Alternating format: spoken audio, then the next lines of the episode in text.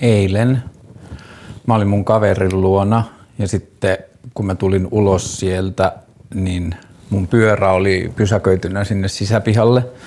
Niin sitten kun mä tulin ulos sieltä, niin sitten mä löysin mun polkupyörän korista tällaisen tarran, jossa luki Freaky Bike, Bike Parade. Niin tämä on sellainen tapahtuma, joka pidetään joka vuosi Helsingissä, jonne jengi tuo niiden outoja rakennettuja pyöriä ja niin edelleen. Niin 23.9. Suvilahdessa kello 18 startti. Mutta joka tapauksessa tällainen tarra oli siellä mun korissa ja sitten sen takana oli teksti, jossa luki moi, sydänhuutomerkki. Hienot tarrat, tässä yksi lisää, terveisin salainen ihailija. Tämä oli mun mielestä söpöä. Jos se salainen ihailija ei ollut vaan niiden tarrojen ihailija, vaan myös katsoo keskusteluohjelmaa, niin kiitos, jos se tunnisti pyörän tai jotain. Ja sitten kulttuurivinkki. Ähm, äh, israelilainen tuottaja Dudu Tassa ja Radioheadin kitaristi Johnny Greenwood on tehnyt tällaisen levyn kuin Jarak Garibak. Öö, löytyy kaikista palveluista myös. Öö, tässä on, ne on kerännyt Lähi-idästä eri maiden alueelta niiden mielestä kauneimpia rakkauslauluja. Ja sitten ne on sovittanut ja tuottanut niitä uudelleen ja pyytänyt paikallisia artisteja vokaaleihin. Ja tää on ihan superkaunis. Mä oon nyt kuunnellut tätä kaksi-kolme päivää kotona ja on ihan basaaritunnelma.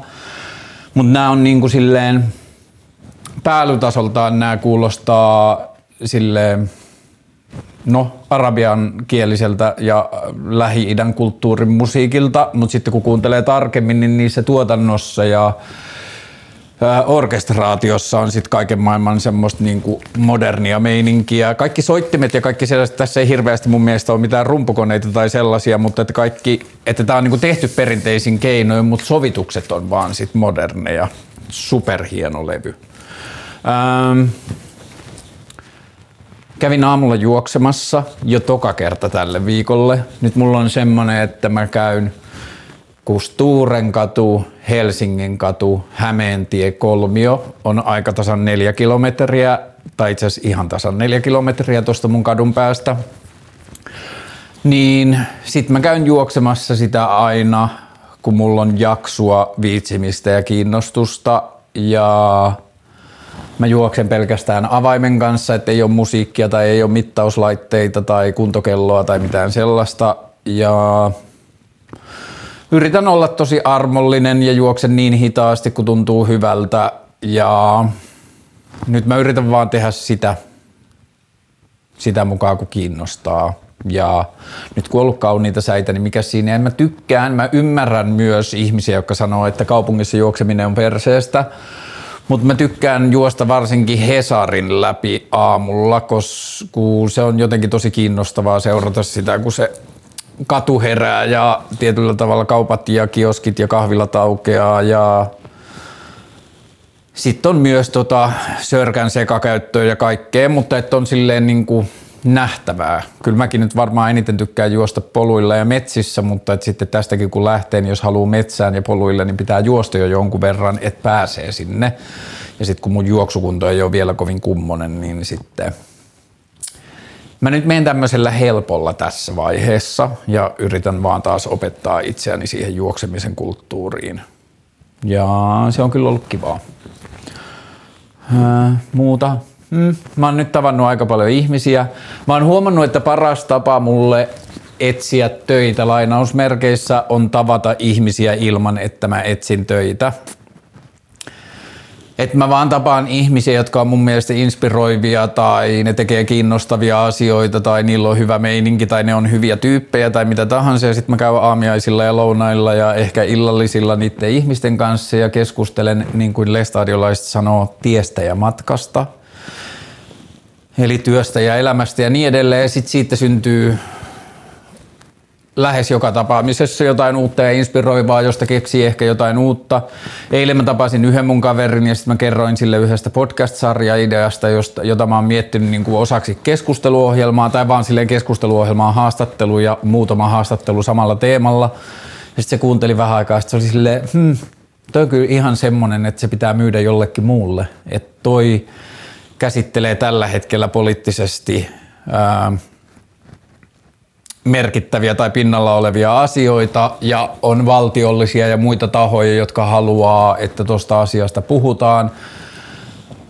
Ja sitten me keskusteltiin sit viisi minuuttia ja sitten mä itsekin tajusin, että se oli ihan niin kuin silleen valmis tuote ja tuotteistettavissa ja myytävissä oleva asia, niin nyt ruvetaan tutkimaan sit sitä, että tehdään ehkä vaan pilottijakso ja sitten katsotaan, jos löydetään sille julkaisija. Mutta joo, sen mä oon huomannut, että jos on, mulla ei ole vielä oikein niin kuin kehollinen hätä, mutta alkaa jo vähän olla silleen, että mm, mulla on puolitoista kuukautta tai kaksi kuukautta vielä niin kuin vuokra- ja toimeentulo tiedossa ja sit mun sit mulla pitää olla jo jotain uutta, niin sit vaikka kuinka tulisi se hätä ja paniikki siitä, että pitää ratkoa asioita, niin ei voi kuitenkaan mennä kohti maailmaa sillä tavalla, että ratkaisu, ratkaisu, anna ratkaisu, ratkaise mun ongelmat, anna mulle töitä, bla bla bla, vaan siinä pitää olla semmoinen niin kuin Mä oon aina sanonut, että parhaat palaverit on sellaisia, joista ei tiedetä, miksi ne pidetään. Ja parhaat tapaamiset, että niistä syntyy aina jotain sellaista, mitä ei osannut ennakoida tai ei osannut tilata. Niin sitä mä oon nyt tehnyt. Ja se tuntuu inspiroivalta ja hyvältä, vaikka se vielä ei ole niin kuin hirveästi mitään konkreettista synnyttänytkään, mutta sitten mä oon myös niiden tapaamisten jälkeen paljon niin kuin jotenkin valoisammassa ja innostuneemmassa paikassa ja näin enemmän mahdollisuuksia ja niin edelleen. Ja sit mä vaan kyllä tykkään ihmisistä, että ihmisten näkeminen on aina siistiä. Ai niin, ja sitten se on vielä siistiä noissa aamulenkeissä, että tänään aamuna ää, tuli muun muassa vastaan semmonen mun tuttu semmonen räppäri, artisti Sebastian Noto, niin sitten me vaan huomattiin toisemme niin kuin silleen vähän ennen kuin me oltiin kohikkaa ja sit vaan juoksunyrkit ja sit niin kuin semmoisia mukavia pieniä kohtaamisia, semmoisia, että hymyillään ja moikataan ja niin edelleen, niin lähes joka kerta kun mä käyn juokseen, niin mä niin kuin näen jotain tuttuja ihmisiä, niin sekin on myös tosi kivaa. Um, Jos vielä jotain yleisluontoista, niin katsotaan, jos tulee mieleen, mutta kysymyksiä tuli paljon. Ää, kirjasuosituksia oli pyytänyt parikin ihmistä. Ää, viittaan edelliseen jaksoon. Kävin edellisessä jaksossa läpi kirjoja, mitä mä oon lukenut. Ja jos et jaksa mennä sinne asti, niin sit voit mennä mun in, keskusteluohjelman Instagramiin, niin toisiksi tai kolmanneksi viimeisin postaus on kirjoja, joita mä oon lukenut viimeisen sanotaan puolen vuoden aikana, niin niitä mä voin kyllä suositella oikeastaan kaikkia.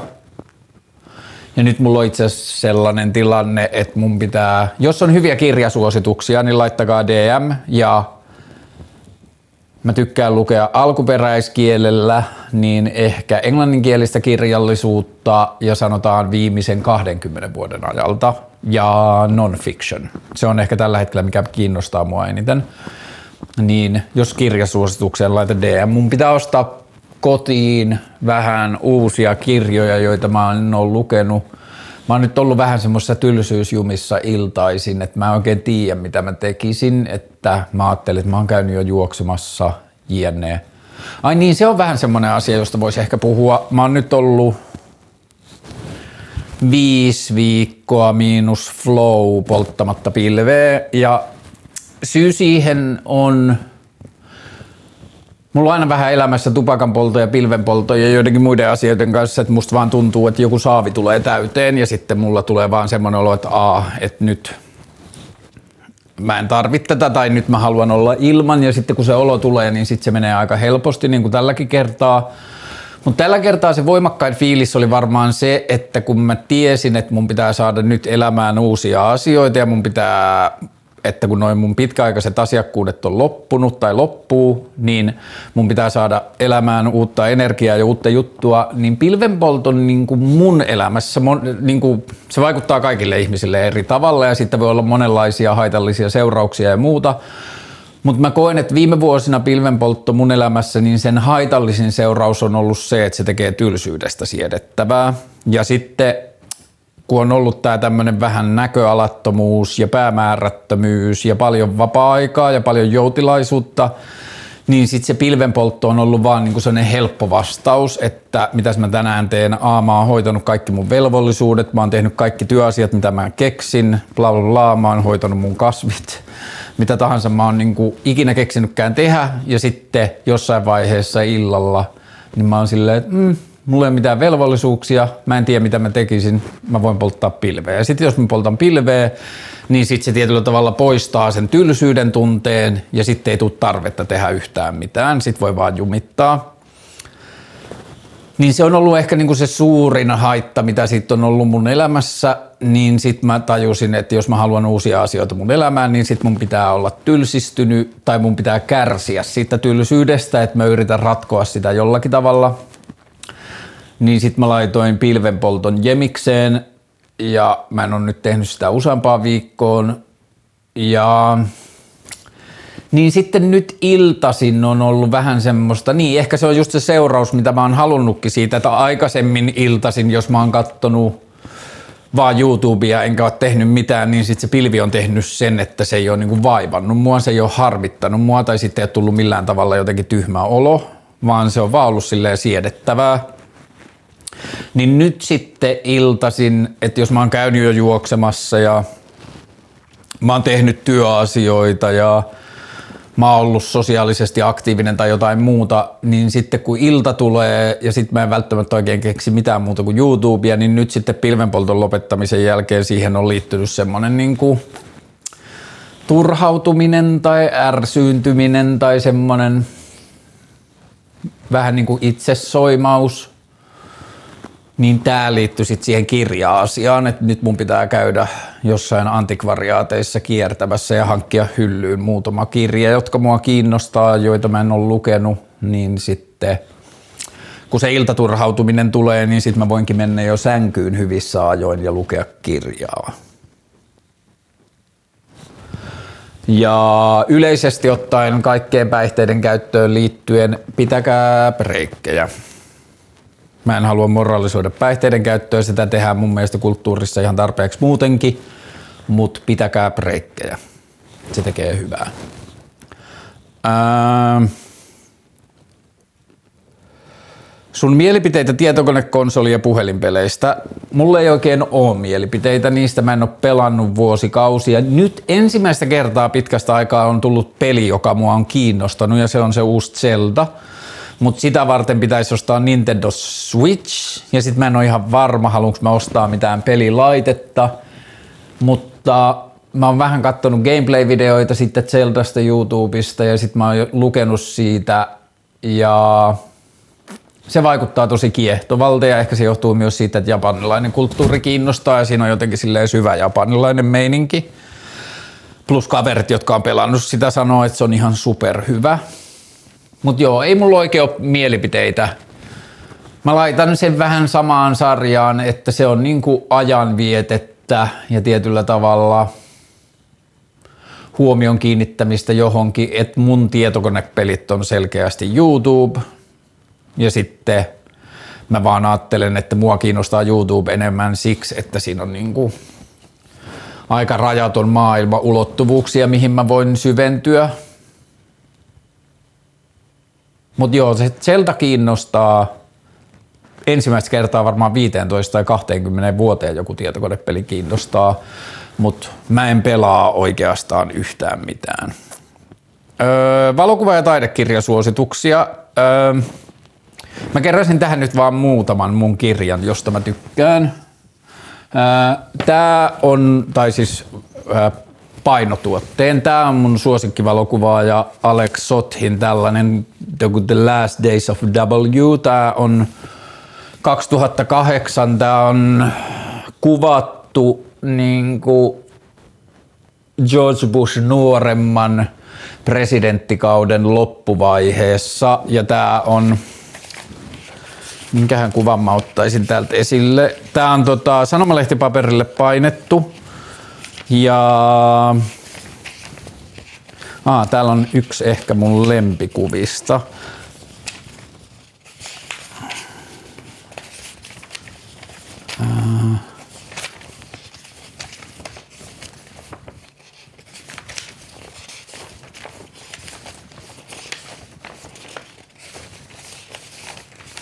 Tää.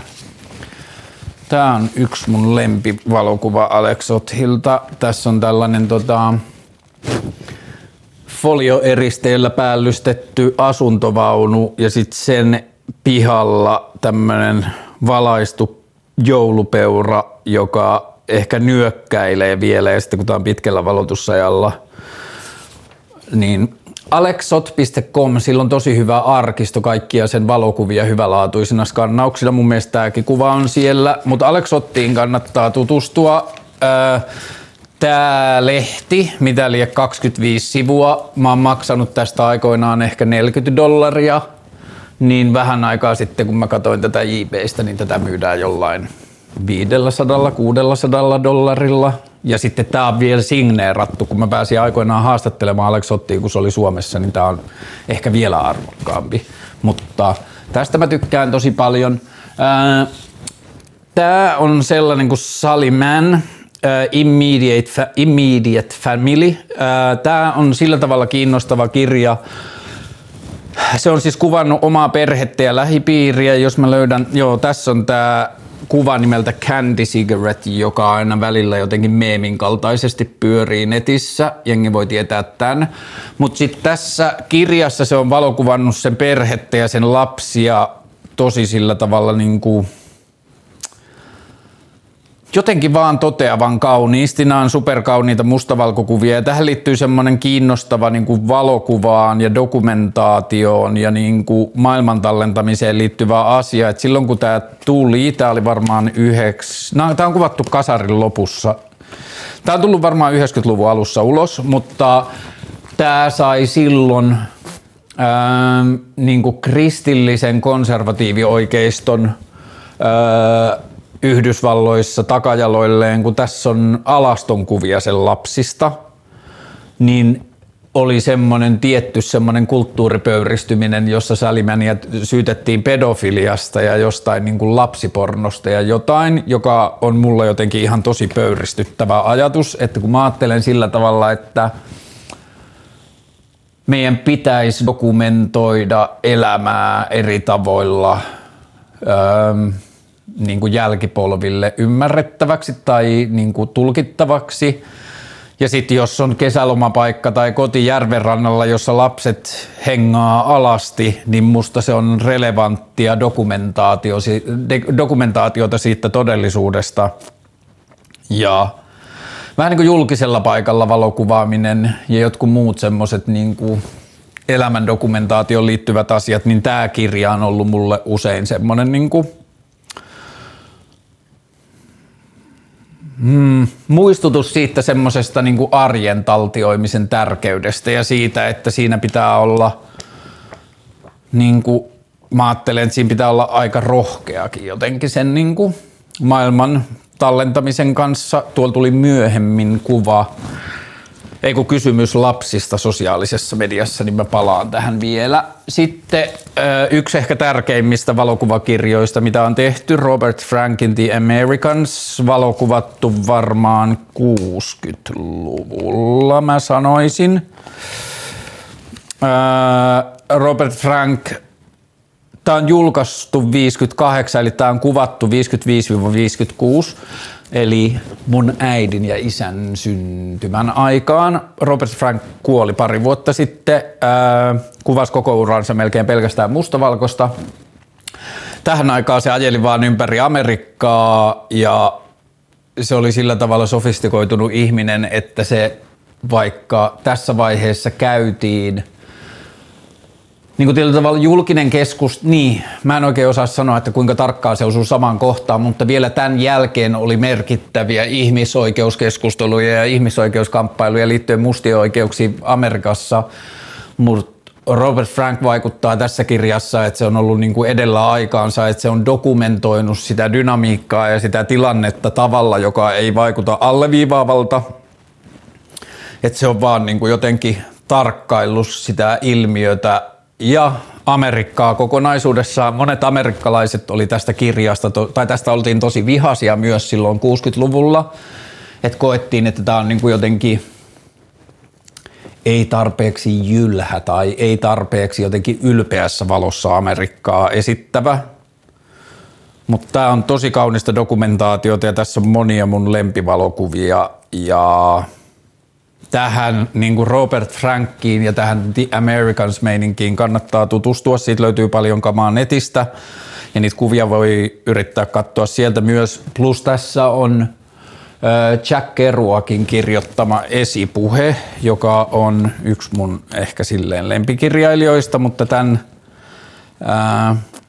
Jack Kerouac päättää tämän esipuheensa sanoihin To Robert Frank, I now give you this message, you got eyes. And I say, the little old lonely elevator girl looking up sighing at the elevator full of blurred demons, what's her name and address?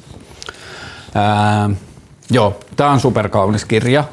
Mulla on ollut tästä myös semmonen Making, Making the Americans, jossa oli kaikki pinnakkaiset ja semmoinen paksu, paksu raamatun kokoinen epos kaikesta niin kuin tämän kirjan tekemisestä ja kaikesta muuta, muusta. Ja sitten mä annoin tämän, sen kirjan yhdelle mun ystävälle – 40-vuotis syntymäpäivän lahjaksi. Ja sitten pari vuotta myöhemmin mä, oli, mä rupesin kaipaamaan sitä kirjaa, sitten mä unohdin, että mä olin antanut se sille lahjaksi. Ja sitten mä rupesin internetissä huutelemaan, että hei, kella on lainassa tällainen mun Robert Frank uh, Behind tai Making of the Americans kirja ja sitten se kaveri, jolle mä olin antanut sen lahjaksi, sanoi, että Uh, mulla on se kirja, mutta mä oon saanut sen sulta lahjaksi, että puhutaanko me samasta kirjasta. Ja sitten mä muistin, missä se oli. Uh, sitten Ritva Kovalaisen ja Sanni Sepon, mun mielestä pääasiassa Sanni Sepon valokuvaama ja Ritva Kovalaisen kirjoittama semmoinen kuin Puiden kansa, joka käsittelee suomalaista metsää, suomalaisia puita ja suomalaisten ihmisten puusuhdetta läpi historian. Tässä on niin kuin paljon kaikkia semmoisia dokumentoitu erilaisia vanhoja puita ympäri Suomea, joihin ihmiset on liittänyt erilaisia taikavoimia tai jotain ylimaallisia asioita. Ja yleisesti vaan superkaunis dokumentaatio jotenkin niin kuin suomalaisesta metsästä ja puista ja suomalaisten suhteesta puihin. Sitten on Veli Granöön Onnela. Veli Granö oli mun valokuvauksen opettaja taideteollisessa korkeakoulussa ja se valokuvauskurssi on varmaan paras koululaitokseltani saama yksittäinen asia. Joo, on paljon valokuvaajia ja valokuvausta, josta mä en tietäisi, jos ei Veli Granö olisi selittänyt ja esittänyt niitä mulle. Mutta Veli Granö on ehkä mun suosikki suomalainen valokuvaaja, kyllä mä melkein uskaltaisin sanoa niin. Ja tämä on muistaakseni sen eka kirja, jossa se dokumentoi suomalaisia ää, niin kuin kotipihataiteilijoita ja semmoisia niin taite, taide kontekstin ulkopuolella tapahtuvaa tai sen niin kuin institutionaalisen taidekontekstin ulkopuolella tapahtuvaa suomalaista taiteen tekemistä. Ja tästä kirjasta ja seuraavista kirjoista syntyi sitten termi itse-taide, eli itse tehty elämä, joka oli muistaakseni Velin keksimä termi. Mutta itse-taide on nykyään laajempi käsitys, joka viittaa niin kuin Suomessa tällaiseen niin kuin ihmisten omatoimisesti tekemään taiteeseen, joka tapahtuu sen niin kuin jotenkin silleen akateemisen tai jotenkin korkeakulttuurisen taideskenen ulkopuolella. Tämän kirjan jälkeen veli kuvasi muun muassa suomalaisia pienoismallirakentajia ja suomalaisia keräilijöitä ja erilaista kaikkea tällaista. Ja sitten se sanoi meille siellä kurssilla, että vasta vuosia myöhemmin hän tajusi, että hän oli dokumentoinut kerta toisensa jälkeen sitä, että millä ihmiset tekee elämästä siedettävää. Vähän niin kuin, että mihin ne pakenee pitääkseen elämänsä siedettävänä. Ja sitten mä en muista sanonko se sen itse ääneen vai tajusinko mä sen oppilaana, mutta sitten kun katso velin uraa, niin sitten tajus myös sen, että nämä valokuvat ja näiden ihmisten dokumentaatio oli velille itselleen se, millä se teki elämästä siedettävää. Mutta veligranöö-kirjoja löytää aina välillä divareista, ne alkaa olla aika harvinaisia. Mä oon löytänyt nämä tuolta Hagelstamia antikvariaatista, josta mä puhuin varmaan viime jaksossa. Öö, Mä löysin nämä tosi halvalla, välillä liikkuu ihan tosi kalliilla. Niin ja nettidivareista mä oon löytänyt myös jotain Veligranojen kirjoja, mutta kannattaa tutustua Veligranojen tuotantoon. Ihan supervalokuvaaja. Noi oli nyt tämän päivän valokuva- ja taidekirjasuositukset. Ää, paljon nostat penkistä. Mä oon viimeksi penkkipunnertanut armeijassa, joka on vuosi 2003. Ja silloin mä muistan, että mä penkkipunnersin oman painoni, joka oli silloin 65 kiloa. Nyt mä en ole ihan varma, saisinko mä nostettua 65 kiloa. Mä en ole tehnyt oikein mitään lihaskuntoon viittaavaa asiaa niin kuin silleen ihan sikapitkää aikaa. Joskus koronan aikaa mulla oli se leuanvetojuttu, jonka mä kyllä vähän haluaisin äh, herättää henkiin, mutta tuntuu kauhean raskalta. Mutta silloin mä menin muistaakseni 13 vai 14 leukaan asti, mutta se on niinku viimeksi tyyliin, kun mä oon tehnyt jotain lihaskuntoasiaa. Mutta jos mun pitäisi veikata, mitä mä nostan penkistä, niin varmaan joku 60 kiloa. Mä sanoisin. Hmm. Joo, varmaan joku 60 kiloa mä luulen. Voimmeko tietoisuudessa tai tietoisesti selittää, miksi koemme jonkun ihmisen olevan kaunis tai komea? Hää. Mä oon miettinyt tätä aika paljon ja mä huomaan, että okei, onko viehättävyys sama asia kuin kaunista, kauneus tai komeus? Että jos kokee ihmisen, voiko kokea ihmisen viehättävänä, jota ei pitäisi kauniina tai komeana? Koska mä oon huomannut paljon sitä, että ihmisissä saattaa olla semmoista niin kuin vaibia ja energiaa, joka tekee niistä tosi viehättäviä niin kuin sekä jotenkin henkisellä että erottisella, että niin kuin kaikilla mahdollisilla tavoilla, mitä viehättävyyttä voi kokea, mutta silti ne ei välttämättä asetu johonkin perinteiseen komeus-kauneusmittariin. Mutta kauneus ja komeus, yksihän mitä niin kuin jotkut tiedemiehet on yrittänyt sitä hahmottaa, on nämä niin kuin kasvojen symmetrisyysasiat, että jos kasvot on tosi symmetriset, niin sitten ne tuottaa niin kuin jotain semmoisia kauneus-komeuskäsitteitä. Mutta sitten ehkä mä haastaisin tätä kysymystä sillä tavalla, että onkohan se tapahtuuko kauneus ja komeus ainoastaan siellä tietoisuudessa. Kyllä meillä on varmaan niin kuin jotain semmoisia, että me voidaan ottaa tiettyjä ihmisiä ja sitten suurin osa ihmispopulaatiosta sanoo, että joo, kyllä hän on komea tai joo, hän on kaunis, eikö niin? Mutta sitten samaan aikaan musta tuntuu, että kaikilla ihmisillä on vähän eri preferenssit siinä, että mikä soittaa kelloja ja mikä on heidän mielestä silleen superkaunista ja superkomeeta ja superkuumaa.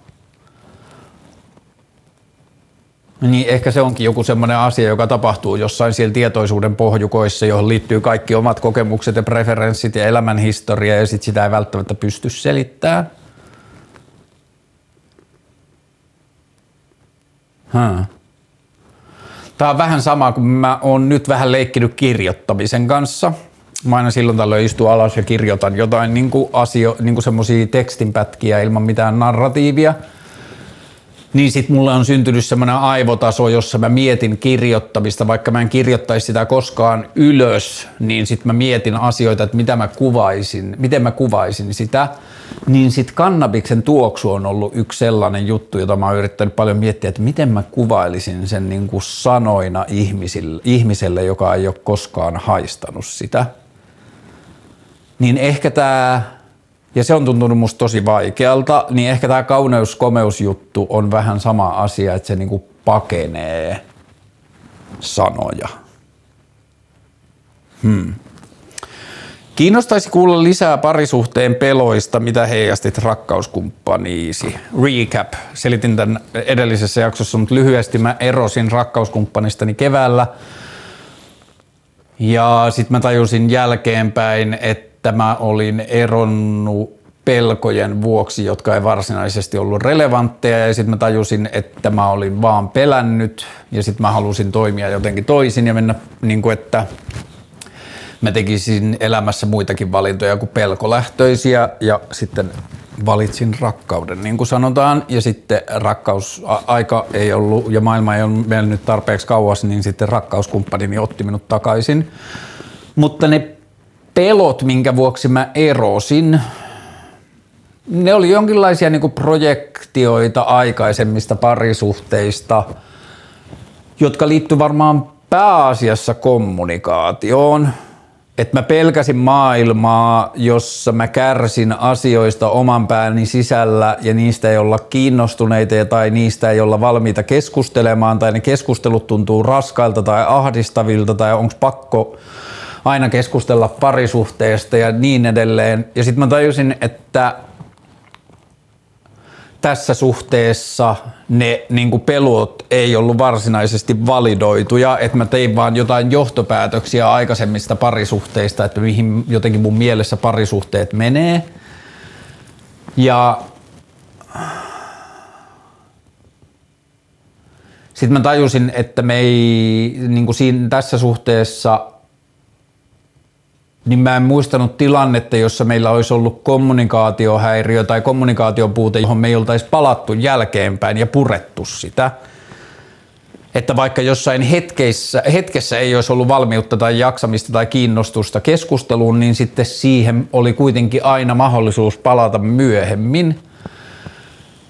Ja sitten, no sekin liittyy kyllä kommunikaatioon, mutta mä puhuin viime jaksossa näistä kissa- ja koira-ihmisistä, eli avoidant ja anxious relationship models, tai nämä on näitä niin kuin kiintymyssuhdeasioita, on kiintymyssuhde tai kiintymystyyppejä, Mä en ehkä nyt muista näitä oikeita termejä, mutta joka tapauksessa on yksinkertaisuuden vuoksi päätetty puhua kissoista ja koirista. Kissat on vetäytyviä ja koirat on päälle hyökkääviä näin niin kuin kärjestettynä. Niin sitten ehkä silloin kun me erottiin, niin kissat ja koirat ei ollut edes tulleet meidän keskusteluun ja mä en ollut oikein niin kuin ikinä päässyt siihen ilmiöön sillä tavalla, mutta mä tiesin mistä on kyse, vaikka mä en ollut koskaan silleen kuullut niitä termejä tai muuta. Mä olin vaan elänyt semmoisessa kissakoiratilanteessa aikaisemmin ja kärsinyt siitä, niin sitten siihenkin liittyy jotain semmoisia oletuksia ja asioita, että mä ajattelen, että parisuhteet menee sinne ja sitten – mä oon voinut jälkeenpäin todeta, että ja edelleenkin tietenkin elämä on aina ja parisuhteet on prosessia ja asiat menee eri suuntiin ja aaltoilee, mutta että, että sitten kun sen kissakoira jutun tiedostaa parisuhteessa ja siitä pystytään tai halutaan ja opitaan puhumaan, tai riittää, että siitä halutaan, ollaan valmiita puhumaan, niin sitten se ongelma on paljon pienempi ja paljon vähemmän pelottava. Ja niin sitten oli vielä jotain semmoisia pelkoja tai asioita, joissa mä olin niin kuin pitkän parisuhteen jälkeen, kun mä olin ollut 17 vuotta suhteessa aikaisemmin, niin sen jälkeen mä olin tehnyt itselleni jotain semmoisia tosi jyrkkiä sääntöjä, että – koska musta tuntuu, että mä en jotenkin aktiivisesti tarvi sitä, niin mä en saa mennä perinteiseen parisuhteeseen, mä en saa tehdä sitä, tätä ja tuota ja mulla pitää olla vapaus tehdä näitä, näitä ja näitä asioita ja mä en halua sitä ja mä en halua mennä tonne ja niin edelleen. Niin sitten mä tajusin, että mä olin tehnyt ne kaikki säännöt itselleni niistä niinku peloista lähtien ja sitten kun mä tarkastelin niitä pelkoja, ja totesin, että niihin pelkoihin ei ole samalla lailla syytä tai niitä pelkoja pystyy käsittelemään uusilla tavoilla tai niitä pelkoja pystyy tekemään tehottomaksi keskustelemalla niistä, niin sitten mä tajusin myös, että ne säännöt, joita mä olin tehnyt itselle, alkoi rapistua silleen tarpeettomiksi.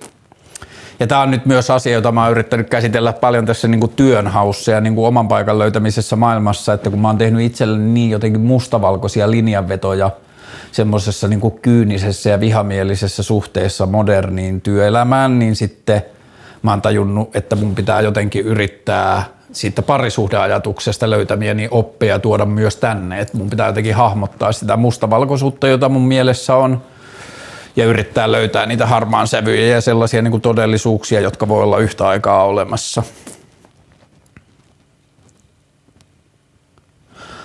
Tämä oli kiinnostava ja vaikea kysymys. Mä luen tämän kysymyksen, mutta mä en tiedä, onko mulla tähän mitään fiksua vastausta, mutta katsotaan, se oli tullut DM, koska se oli vähän pidempi.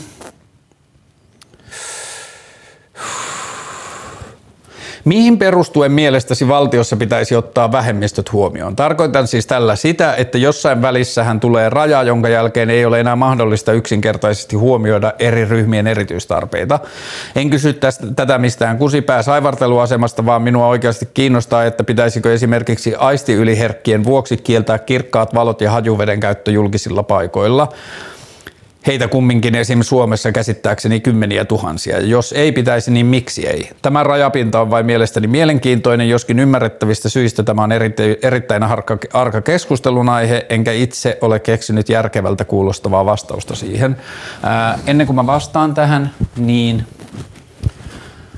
ää, mä pyyhin vähän hikeä otsaltani, koska mä olen jälkihiki yliherkkä, että kun mä käyn aamulla juoksemassa, niin sit mä hikoilen muutaman tunnin. Mutta joka tapauksessa tämä on mun mielestä tosi hyvä kysymys ja voi olla, että tämä on just niitä kysymyksiä, joihin ei ole olemassa jotenkin absoluuttisia vastauksia, mutta ennen kuin me löydetään se raja, että mitään ei tarvitse tehdä, niin sitten ää, me voitaisiin nyt ehkä kuitenkin keskittyä siihen, että me etitään niitä asioita, joissa me voidaan ottaa vähemmistöjä huomioon ilman, että se niin kuin vaikeuttaa kenenkään muun elämää. Ää, esimerkiksi sanotaan vaikka liikuntarajoitteiset tai rullatuolilla liikkuvat ihmiset ja muuta, niin meidän pitää rakentaa esteettömiä tiloja ja aina kun mahdollista, niin meidän pitää ottaa huomioon arkkitehtuuria ja remont projekteja tehdessämme se, että miten me voidaan tehdä tiloista esteettömiä ja jos ei me voida tehdä pääväylistä asioihin esteettömiä, niin voidaan me rakentaa vaihtoehtoisia väyliä liikuntaesteisille, että niillä on kuitenkin mahdollisimman laaja pääsy erilaisiin tiloihin ja niin edelleen.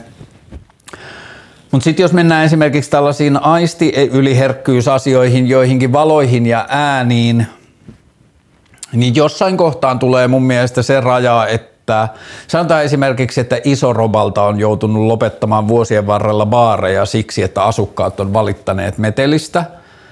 Niin sitten siinä jossain vaiheessa, tässä ei välttämättä edes ole kyse silleen mistä aisti eli yliherkkyysasioista, vaan näissä on kyse vaan siitä, että ihmiset niin kuin, ei tykkää metelistä, niin sitten on mun mielestä jonkunlainen semmoinen vastuuasia, että jos ei tykkää metelistä, niin ei kannata muuttaa kaupungin keskustaan. Ja että jos asuu kaupungin keskustassa, niin sit pitää ymmärtää, että siihen liittyy tiettyjä positiivisia puolia ja siihen liittyy tiettyjä negatiivisia puolia. Että kaup- vaikka isojen kaupunkien keskustassa on äänekästä julkista liikennettä, niin kuin vaikka esimerkiksi raitiovaunuja ja siellä on yökerhoja ja siellä on öisin humaltuneita ihmisiä tai päivisin humaltuneita ihmisiä ja siellä on bailaamista ja siellä on ää, elämästä ilakointia ja niin edelleen, niin sit jos on ongelma metelin kanssa, niin sitten ei ehkä kannata muuttaa iso roballe.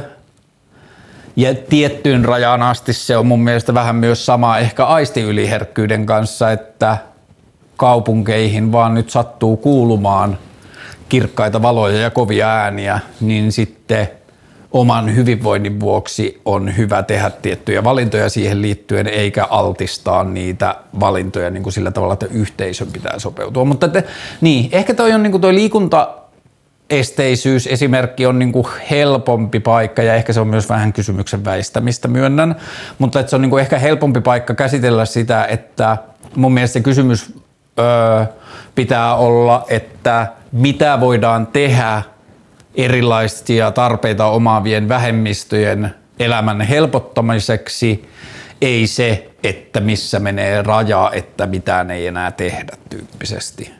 Mutta joo, ehkä kysyjä ei sitä hakenutkaan, mutta en mä tiedä, onko tuohon olemassa mitään niin silleen absoluuttista vastausta.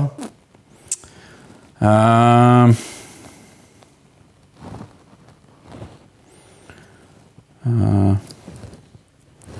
Niin, tämä kysymys tiivistettynä oli, mihin perustuen mielestäsi valtiossa pitäisi ottaa vähemmistöt huomioon, niin mahdollisuuksiin perustuen mä sanoisin, että pitäisi ottaa huomioon siinä määrin, kun se on järkevää ja mahdollista. Ja esimerkiksi just jossain liikuntaesteisyysasioissa, niin mun mielestä yhteiskunnan – on hyvä osallistua siihen myös verorahoilla, että se voi joskus olla vaikka jollekin pienelle liiketoiminnalle tai jollekin muulle se voi olla niin kuin liian suuri kulu välillä jonkun remontin yhteydessä rakentaa tiettyjä mahdollisuuksia, mutta sitten voisi olla vaikka mahdollisuus, että joku rakennus voi hakea valtiolta tukea sinne, että sinne tulee rullatuolihissi, jos se ratkaisee jonkun ongelman ja niin edelleen. Ää, mitä bonsai-harrastukselle kuuluu? Tämä nyt on ehkä enemmän viherkasviharrastus tällä hetkellä kuin bonsai-harrastus. Mulla on yksi puuksi laskettava viherkasvi ja se voi ihan hyvin. Se on tuo makuuhuoneessa. Itse asiassa mulla on ollut nyt hyvät viikot. Mulla on esimerkiksi semmoinen monsteri, joka on ollut tosi outo, että se on ollut varmaan kolme vuotta tyyliin et viimeisen kolmen vuoden aikana siinä on ollut kolme lehteä, josta yksi kuoli kaksi vuotta sitten, ja sitten ne kaksi lehteä on ollut vaan jotenkin täysin muuttumattomassa tilassa tosi pitkään. Mutta sitten nyt kolme viikkoa sitten, tai itse asiassa se on auennut tällä viikolla, mutta kolme viikkoa sitten se nousi ja nyt tällä viikolla se on auennut, niin siihen Monsterin tuli uusi lehti. Mun rahapuu on lähtenyt niin kuin kasvamaan. Sitten mä huomasin, onko toi anopin kieli, tai joo, on se varmaan anopin kieli, noita tommosia kovia niin kuin kovia tollasia suikaleita, jotka kasvaa suoraan eteenpäin, niin mä huomasin, että se on kukkimassa. Orkideassa on auennut kaikki kukat. Toi on nyt ihan superhieno ja niille, jotka ei ole kuunnellut keskusteluohjelmaa tarpeeksi, niin toi on siis Roskiksesta löydetty orkidea vuosia sitten ja noin on varmaan kukat, mitä mä sanoisin, ehkä kukat 32-38 et se on antanut mulle tosi paljon kukkia vuosien aikana ja sitten se saattaa olla välillä puolitoista vuotta, että se on ihan hiljaa. Joku oli muuten kysynytkin tuosta orkideasta, että mitä mä oon tehnyt sille, että se voi niin hyvin ja siihen vastauksen teille antaa yllättäen DMX, rauha hänen muistolleen. Mutta YouTubesta löytyy sellainen klippi, mä en muista, se on ehkä Fresh of the Boat ää, TV-sarjasta ja sitten DMX on siinä joku jäbä, joka jonkun muun toiminnan ohessa kasvattaa orkideoita ja sitten joku kysyy siltä, että miten niin tota, nämä sun orkideat voi, tai miten ne voi näin hyvin, niin sitten DMX selittää siinä TV-sarjassa, että, että kun mä kiinnostuin orkideoista, niin mä luulin, että ne tarvii ää, erityislamppuja ja kallista niin kuin multaa ja kaikkea, mutta sitten mä tar- tajusin, että että all they need is care and attention. Niin kuin vaan välittämistä. Mä annan tuolle vettä ehkä kerran viikossa, kerran kahdessa viikossa – ja sitten muuten, mitä mä teen sille, niin mä ajattelen sitä lämpimästi ja siinä kaikki. Ja sitten aina välillä se niin tuolta tupsahtaa ja tekee noin kukat ja toi on ihan crazy. Mutta joo, Bonsa, niin, ja sitten tuossa katossa on yksi amppeli, jossa on joku tommonen iso lehtinen kasvi, niin siihen on tulossa nyt kaksi lehteä lisää. Ja niin mun bonsai-harrastukselle ei kuulu oikein mitään. Mulla ei ole mitään bonsai-puuta tällä hetkellä, mutta mun viherkasviharrastukselle kuuluu ihan hyvää. Kiitos kysymästä. Jostain syystä näen nyt tällä hetkellä tosi monet mun kasvit tekee paljon uusia lehtiä. Öö, Mihin kahdeksan tunnin työpäivä perustuu? Sehän taitaa perustua alun perin Henry Fordin ajatukseen – ja sitten välillä näkee jossain internetmeemejä, jossa vihataan Henry Fordia siitä, että se ehdotti kahdeksan tunnin työpäivää, mutta mä en ole ihan varma, mutta musta tuntuu, että siinä ehkä haukutaan vähän väärää puuta, koska aikaisemmin se oli varmaan 12 tuntinen työpäivä ja sitten Henry Ford saattoi tehdä ihan hyviä asioita. Mutta mihin nykypäivänä kahdeksan tunnin työpäivä perustuu, niin mä sanoisin, että tottumukseen. Tehokkuuden kanssa mä en usko, että sillä on enää mitään tekemistä, että kyse on enemmän niin kuin valvonnan ja kontrollin tarpeesta ja dokumentaatiosta, ei siitä, että se olisi niin kuin parhaaksi todettu. Mä tiedän omasta kokemuksesta, mä tiedän ympäristön empiirisestä kokemuksesta ja mä uskaltaisin väittää, että tiede tukee tätä jo myös, mutta ihminen tekee parempia työpäiviä, jos se työskentelee neljä tuntia päivässä ja ää, muun ajan se on kiinnostunut ympäristöstä ja pitää itsestään huolta ja antaa aivojen työskennellä hiljaisesti ja niin edelleen, niin Mä en usko, että kahdeksan tunnin työpäivällä on enää 2023 oikein mitään tekemistä minkään järjen tai tehokkuuden kanssa. Et se on vaan niin kuin mitattavuutta ja toistettavuutta ja kulttuuritottumuksia ja jäänteitä ja niin edelleen. Ja musta tuntuu, että laajaltikin meidän suhde työhön ja tapa, jolla me ollaan tehty töitä viimeiset 20 vuotta – niin me tullaan jälkeenpäin muutaman vuosikymmenen päästä katsomaan sitä, että hmm, tehtiinpä kyllä aika pitkään tyhmästi vaan siksi, että niin oli tehty aikaisemminkin. Ja mä en ole niin paljon tekemisissä työarjen kanssa, että mä en oikein tiedä ja tästä varmaan on jotain tutkimuksia, mutta musta tuntuu, että korona teki osittain hyvää työkulttuurille. Kaikki työpaikat ei välttämättä oppinut siitä yhtään mitään, mutta on paljon työpaikkoja, jotka ymmärsi sen, että se on ihan sama, mistä ihminen tekee töitä, jos se vaan hoitaa hommansa – ja mulla on paljon ystäviä, jotka tekee nykyään iso osa viikosta tai osan viikosta kotonaan ja, tai kahviloissa tai jossain muualla, että se työpaikka ei aina ole inspiroivin ympäristö. Mutta joo, työn kulttuurissa on kyllä ihan tosi paljon opittavaa ja ravisteltavaa. Ää, mielipidekorvaushoito. Ää,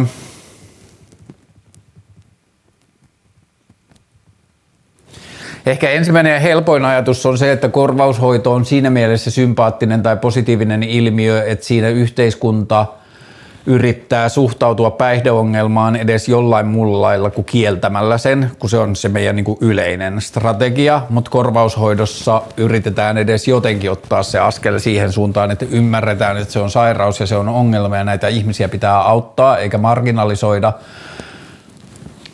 Mutta en mä tiedä Mm, Okei, okay. with a grain of salt. Mä en, oo, mä en tiedä niin paljon korvaushoidosta, että tässä voi olla jotain väärinkäsityksiä, väärinymmärryksiä, mutta että mulla on vähän semmoinen fiilis, että korvaushoidon lisäksi olisi hyvä tarjota myös laajempia psykiatrisia ja sosiaali, sosiologisia palveluita päihdeongelmaisille ja niin kuin vähentää sitä marginalisaatiota ja no tämä nyt liittyy laajalti päiht- niin kuin, ää, käyttörangaistuksiin, että minkään ihmisen addiktio tai väärin, niin kuin huumausaineiden väärinkäyttöongelman ratkaisu ei ole se, että niitä ratkaistaan, eikä rangaistaan siitä, että se on jotenkin vaan ihan vitun tyhmä kela, niin korvaushoito on edes jollakin tavalla askel johonkin suuntaan, vähän niin kuin neulojen vaihtopisteet ja käyttöhuoneet ja niin edelleen, mistä kaikesta puhutaan ja mihin yritetään toivottavasti päästä. Ja Saksa oli ilmeisesti nyt aika vahvasti näyttää siltä, että Saksa on laillistamassa pajarin. Fresh, mutta niin, korvaushoidossahan on myös sitten se, että niin kuin esimerkiksi Subutexistähän tuli, jos, Subuteksista tuli jossain vaiheessa ihan silleen uusi ongelma, että Subutexhän on alun perin korvauslääke, mutta sitten sit tuli jossain vaiheessa vaan silleen katukauppalääke tai katukauppapäihde,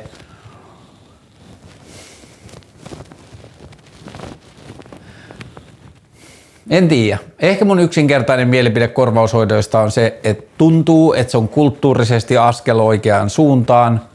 Ja sitten mulla on vähän semmoinen fiilis, että koska meidän suhde päihteisiin ja päihte, päihdehoitoon on niin kaksinaismoralistinen, niin jos sitä, että musta tuntuu, että sitä korvaushoito, laajempaa prosessi korvaushoitoon liittyen, niin ei välttämättä kestä hirveän tarkkaa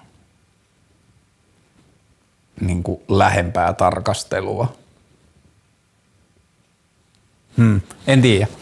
Aihe myös, joka kiinnostaa tosi paljon, että tämä on kyllä niin kuin tämä suomalainen päihdehoitokulttuuri ja siihen liittyvät ilmiöt on myös sellaisia, joita mä haluaisin ehkä käsitellä myös haastattelujen kautta. Öö, vinkit, kuinka oppia puhumaan, puhumaan yleisölle ja vähentää siihen liittyvää jännitystä. Mä en ole vähän aikaa nyt ehkä tehnyt julkista esiintymistä. Tämä ei tunnu sillä tavalla yleisölle puhumista, vaikka tässä on niinku nämä vlogitkin saa välillä sille jäähallin verran yleisöä eri palveluissa, mutta tämä, nyt mä puhun vaan yhdelle kameralle, joka on mun ikkunalaudalla, niin sitten tähän ei tule sitä samaa yleisölle puhumisen stressiä tai jännitystä. Mutta mä oon ehkä joskus aikaisemminkin sanonut tämän näissä vlogeissa, mutta mulle tärkein työkalu julkisen esiintymisen jännityksen helpottamisen on ollut se, että käy itselleen läpi sen validaation siitä, että miksi mä olen täällä. Että mua on pyydetty puhumaan täällä, joku muu on sitä mieltä, että öö, mun puhumiselle on oikeutus ja varmaan se voi jalkauttaa myös ihan johonkin kouluesitelmään, että opettaja on pyytänyt mua puhumaan, mun ei tarvitse pyytää anteeksi läsnäoloani. Niin ää, niin kuin tietyllä tavalla validoida itselleen se, miksi on siinä tilanteessa, niin se on ollut mulle semmoinen iso juttu, joka on helpottanut sitä jännitystä. Ää,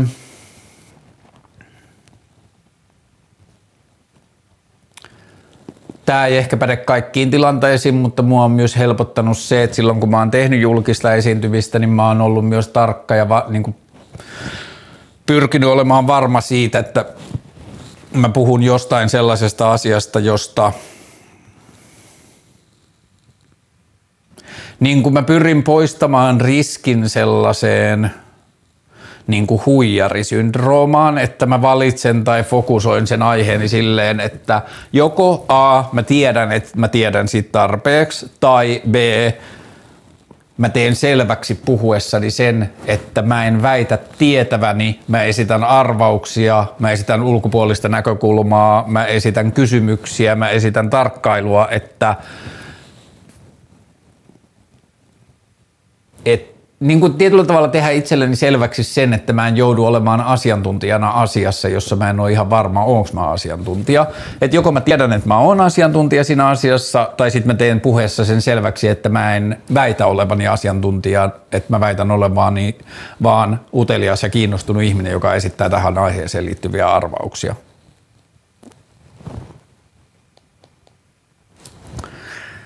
Mä en tiedä, onko mulla muita vinkkejä.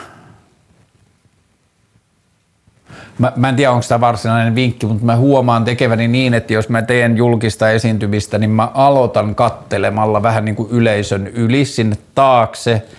Ja sitten mä pikkuhiljaa rupean tekemään semmoisia tsekkauksia eri puolille yleisöä. Ja sitten sitä kautta alkaa rakentaa itselle sen niin kuin tilan jotenkin tutuksi, mutta tämähän nyt liittyy myös siihen niin kuin puhumistilaisuuden pituuteen ja niin edelleen. Ketä laittaisit suomalaisten rap-muusikkojen Mount Rushmoreen? Ketäs mä laittaisin sinne? Rudin, Gettomasan, ää, Ehkä mä haluan laittaa sinne Rugerhauerin niin kuin silleen kolmikkona – Rugerhauer, vaikka mä en ole aina tykännyt niiden musiikista tai niin kuin musiikillisesti se ei ole välttämättä aina niin kuin mun lempimusiikkia, mutta mä olin katsomassa niitä silloin, kun oli yksi niiden viimeisistä keikoista Tavastialla. Se oli musta tosi hyvä, mutta se mikä Rugerhauerissa on mun mielestä siistiä, että se niin kuin tanssahtelee tai tanssahteli niin kuin rapin ja suomalaisen semmoisen niin runouden ja kirjallisuuden välissä, niin se oli tosi inspiroivaa, että mulla tuli usein niin kuin Rugerhaueria kuunnellessa sellainen fiilis, että mä haluaisin soittaa tätä mun jollekin sukulaisille tai vanhoille äidinkielen opettajille tai jollekin ihmisille, joiden mä tiedän niin kuin pitävän runoudesta tosi paljon. Niin mä haluaisin soittaa niille niin kuin Mä aina tykkään siitä, kun musiikki menee yli silleen genre-rajojen tai musiikki pääsee yllättämään ihmisten ennakkoluuloja, että jollain keski-ikäisillä sukulaisilla voi olla tietyt oletukset rap-musiikista, mutta sitten kun ne tykkää jostain Eija Kilvestä tai jostain, niin kuin, onko se edes Eija Kilpi? Kuitenkin runoilija Kilpi. Joka tapauksessa, niin ää, sitten olisi siistiä päästä niin kuin runnomaan niitä ennakkoluuloja. Niin Rugerhauer on kyllä sellainen. Eli Rudi, Gettomasa, Rugerhauer sille, että niiden kaikkien kolmen päät on siinä päällekkäin, niin sitten siinä on niin kuin kolme neljästä. Mount Rushmoreissahan on neljä päätä. Kuka vielä?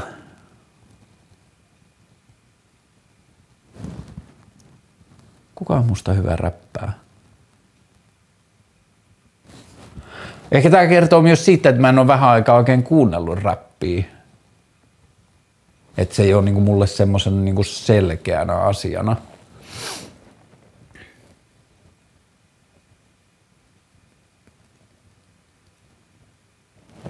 Mä kieltäydyn vastaamasta siihen henkilöön neljä, niin. Sit se voi jäädä kellumaan. Ja sitten mä voin myöhemmin ohjelman jälkeen tajuta, että dou, mä unohdin sanoa sen, tietenkin se on siinä, mutta nyt mä en saa kiinni siitä, että kuka se on. Öö,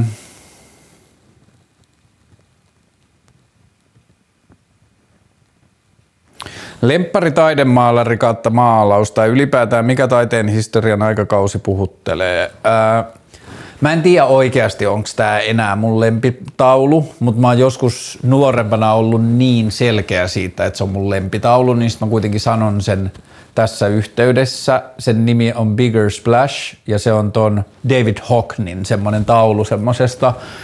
Siinä on semmoinen Art Deco-talo ja sitten siinä on uima ja se kaikki on piirretty jotenkin tosi kurinalaisesti ja suorin viivoja ja muuta ja sitten sinne uimaltaaseen on joku hypännyt juuri ja sitten se niin kuin räiske on semmoinen niin kuin tietyllä tavalla kaos ja semmoinen niin kuin pensselisotku tai semmoinen, niin kuin, että se poikkeaa siitä kaikesta muusta, niin siitä mä oon tykännyt aina. Öö,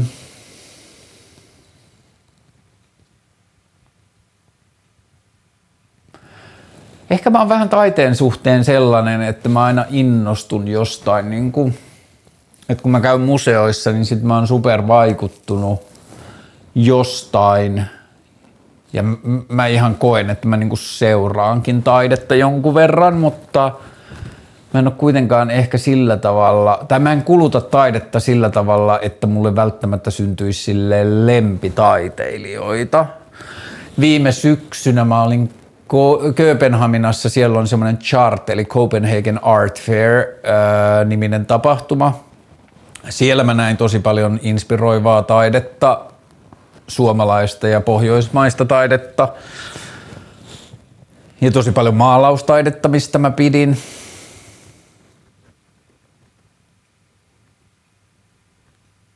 Hmm.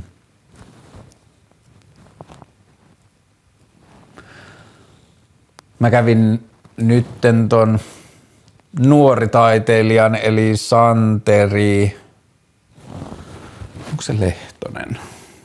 Hetki. Mä tarkistan.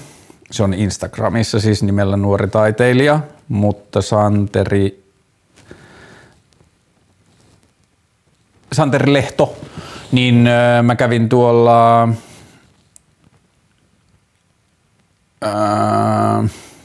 Galleria Huudossa Kalasatamassa, niin sen näyttelyavajaisissa. Siellä on Santeri ja Santerin edesmennyt Maija vaimo rauhainen muistolleen, niin Santeri ja Maija-Stiina on maalannut yhdessä semmoisia tosi herkkiä ja vähäeleisiä semmoisia niin spraymaalilla tehtyjä tauluja, joissa on tosi paljon valkosta ja tosi niin kuin silleen vähäeleistä pientä ilmaisua, niin niissä on tosi paljon sellaista, mistä mä tykkään. Ja myös heidän tytär Taimi on osallistunut myös siihen taiteen tekemiseen. Siinä on tosi paljon kauniita asioita. Öm, joo, ehkä sivistykseni ei riitä nyt kuvataiteen saralla siihen, että mä osaisin sanoa suoraan mun lempitaiteilijat. Ja sitten toi David Hocknickin, se Bigger Splash, niin se tuntuu musta ehkä vähän vanhentuneilta mielipiteiltä, mutta mä en oikein hirveästi päivittänyt sitä pitkää aikaa. Onko sulla jotain asioita kautta haaveita, joita haluat tavoittaa ennen kuin täytät 50?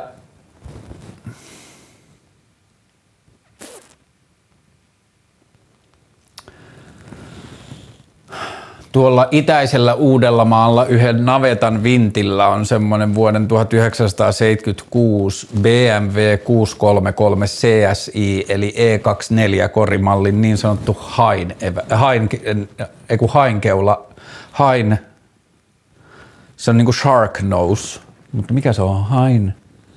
Ehkä se on vaan haikeula, mutta joka tapauksessa semmoinen Bemarin automalli, jota ne valmisti vuodesta 76 vuoteen 89, jossa on niin etulamput osoittaa sillä tavalla vähän eteenpäin, niin siellä yhden navetan vintillä on sellainen auto, joka on ajettu sinne vuonna 2002 ja se on sen jälkeen seissyt siellä. Mä oon käynyt sitä kaksi kertaa kattomassa vuosien varrella, ekan kerran jo varmaan kymmenen vuotta sitten.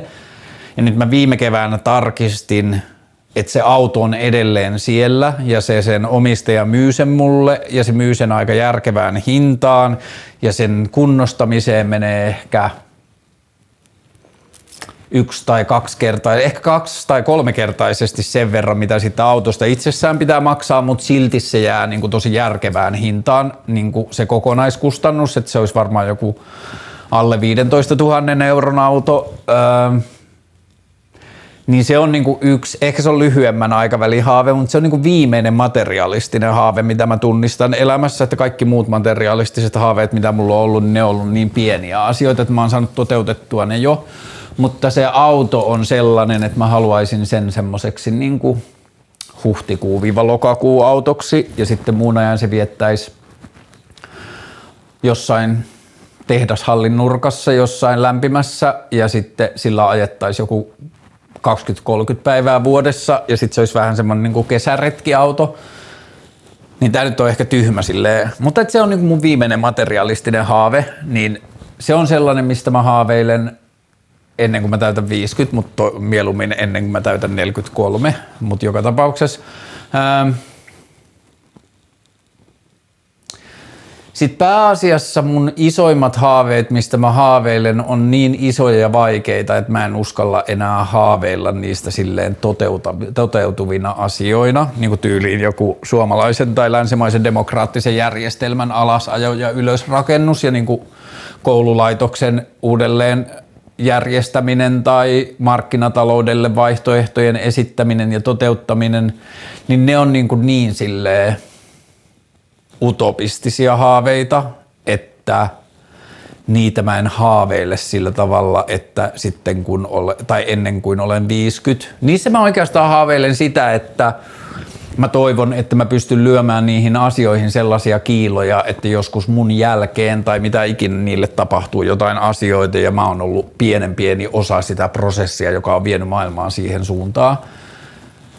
Mutta itse asiassa mun terapeutin kotitehtävä mulle viime aikoina on ollut, että mun pitää keksiä ää, realistisia ja arkisia haaveita. Mä en ole ollut kovin hyvä siinä kotitehtävässä, mutta mä tiedostan itsekin, että se on semmoinen asia, jota mun pitäisi tehdä. Et viime vuodet mä oon haaveillut lähes mahdottomista asioista ja sitten mä oon laiminlyönyt semmoiset niinku toteutettavissa olevat haaveet niin mä en oikein tiedä, mitä mä haaveilen, mutta ehkä se on ollut myös semmoinen elämän asennekysymys, että mä oon ajatellut, että haaveiden toisella puolella on aina niin kuin pettymyksen mahdollisuus, niin sit mä oon mennyt sellaisen ajatuksen, että mieluummin mä otan vastaan asias, elämi, niin kuin asioita elämässä, joita mä en pysty haaveilemaan tai ennustamaan. Ensinnäkin ne tuntuu, että sattumat synnyttää parempia asioita kuin mitä itse pystyy haaveilemaan. Mutta sitten toiseksi siinä on ollut se, että jos mä haaveilen mistään, niin sitten mä joudun niin kuin epäonnistumaan koskaan. Mutta tota, joo.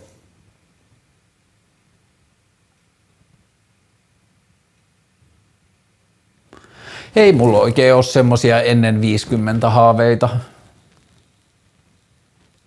Siihen on vielä noin yhdeksän ja puoli vuotta tai vajaa kymmenen vuotta, ei kun vajaa yhdeksän vuotta aikaa, niin mä oon 41. Eli vajaa yhdeksän vuotta siihen on vielä aikaa, että mä oon 50. Haluaisin nähdä Japanin. Haluaisin nähdä jotain Etelä-Amerikan maita. Aika tällaisia pieniä. Ei ole oikein ehkä haaveita. Pieni järkkäri vai laadukas digipokkari taskuun Fujin X100V harkinnassa. Jos toi Fujin X100V, se taitaa olla yksi niistä X100sista, jos on kiinteät linssit, vai onko kaikki X100 sellaisia, jos on kiinteät linssit. Mutta joka tapauksessa se Fujin X100-sarja on tosi hyvä.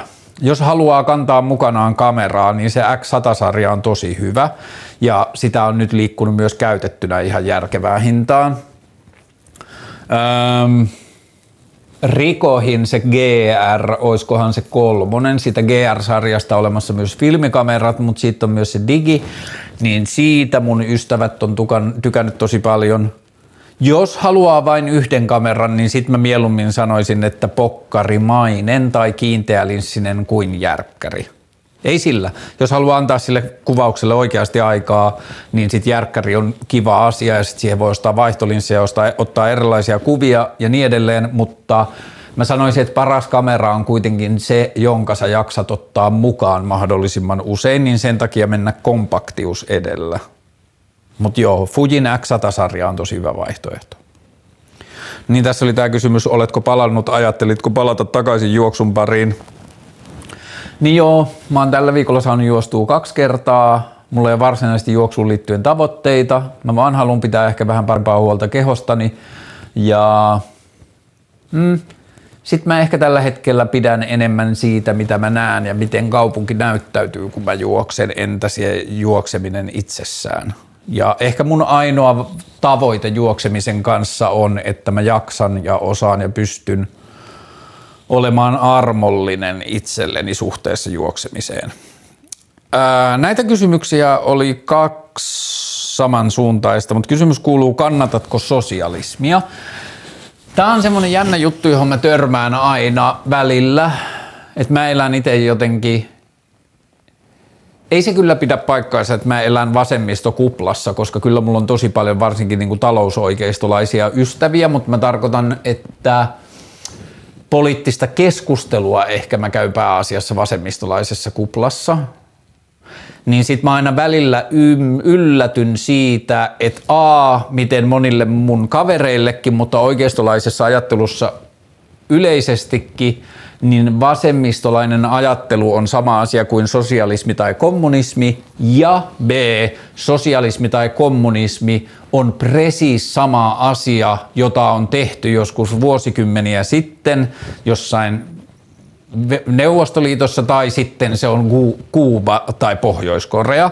Niin nämä on mulle semmoisia asioita, jotka aina mua yllättää, mutta – sen takia ehkä myös on varovainen itse käyttämään sanaa sosialismi. Mä uskon, että meidän yhteiskunta voisi olla hyvin voi, huomattavasti paremmin voiva ja paremmin ihmisestä huolehtiva ilman, että se poistaa ihmisiltä mahdollisuutta, jos jotakin kiinnostaa, niin vaurastua tai tehdä niin kuin perinteisesti markkinatalouteen liittyviä asioita – ja mennä huomattavasti enemmän sosialistiseen suuntaan. Ja mitä sosialismi mulle tarkoittaa tai minkälaista sosialismista mä haaveilen tai mitä mä kannatan, on se, että nyt kun viimeisen 30 vuoden aikana ja internetin tulon ja kaiken muun sellaisen jälkeen, niin esimerkiksi logistiset ketjut ja ähm, no yleisesti esimerkiksi vain logistiset ketjut on helpottunut ja halventunut ja niiden ennakoiminen on muuttunut paljon tehokkaammaksi. Ja yleisesti niin kuin resurssien jakaminen ja resurssitehokkuus niin halutessamme on kasvanut ihan sikana,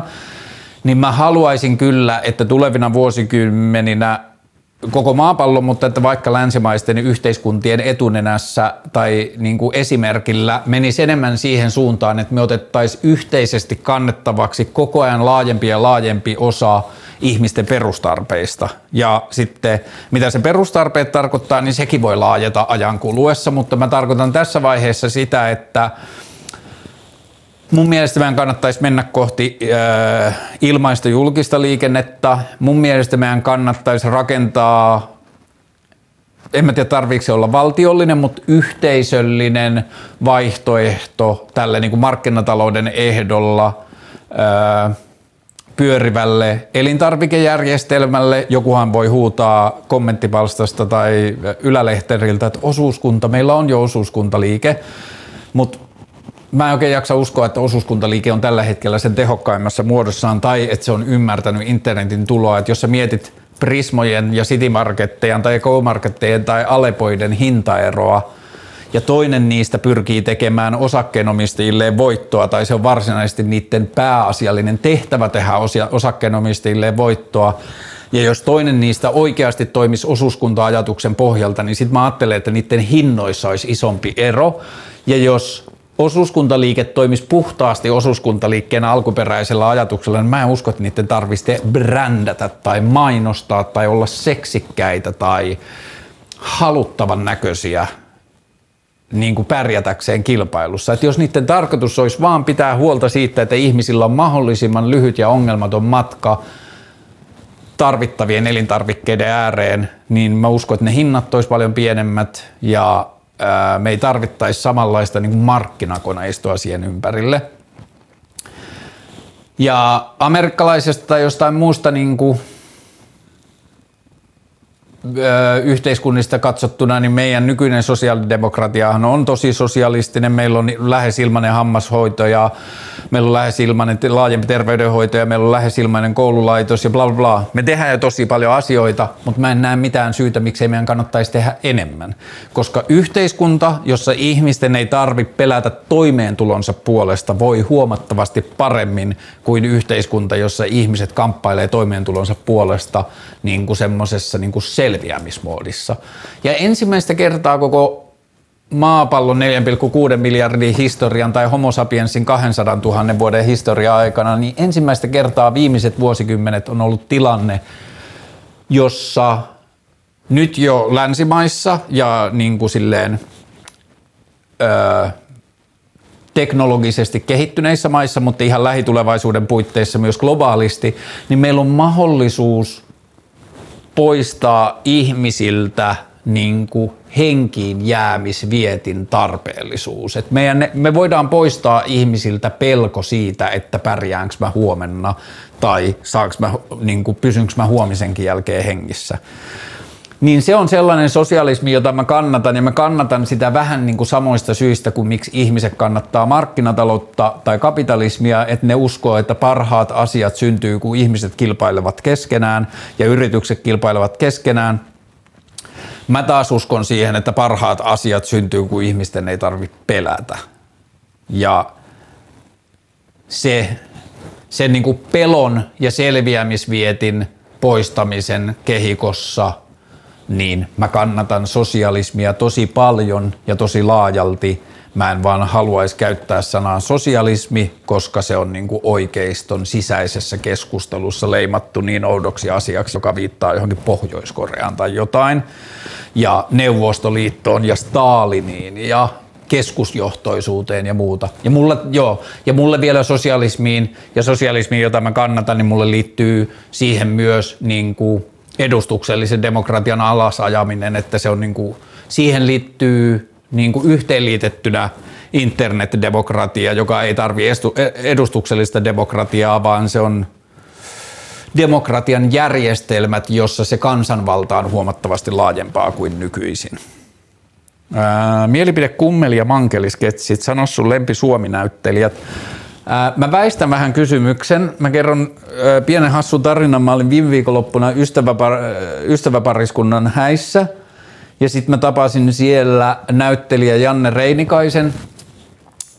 Ja sitten meidät esiteltiin jossain pienessä ryhmässä, kun juteltiin, ja sitten se ryhmä jutteli jälleen, ja sitten yhtäkkiä se Janne kääntyi muhun päin ja sanoi, että hei, että sä olit siinä puheenaiheohjelmassa juttelemassa tämän kansallismielisen tytön kanssa tai naishenkilö. Kun mä sanon tyttö, niin mä en tytöttele, koska mä kutsun kaikkia poikia myös mieheksi.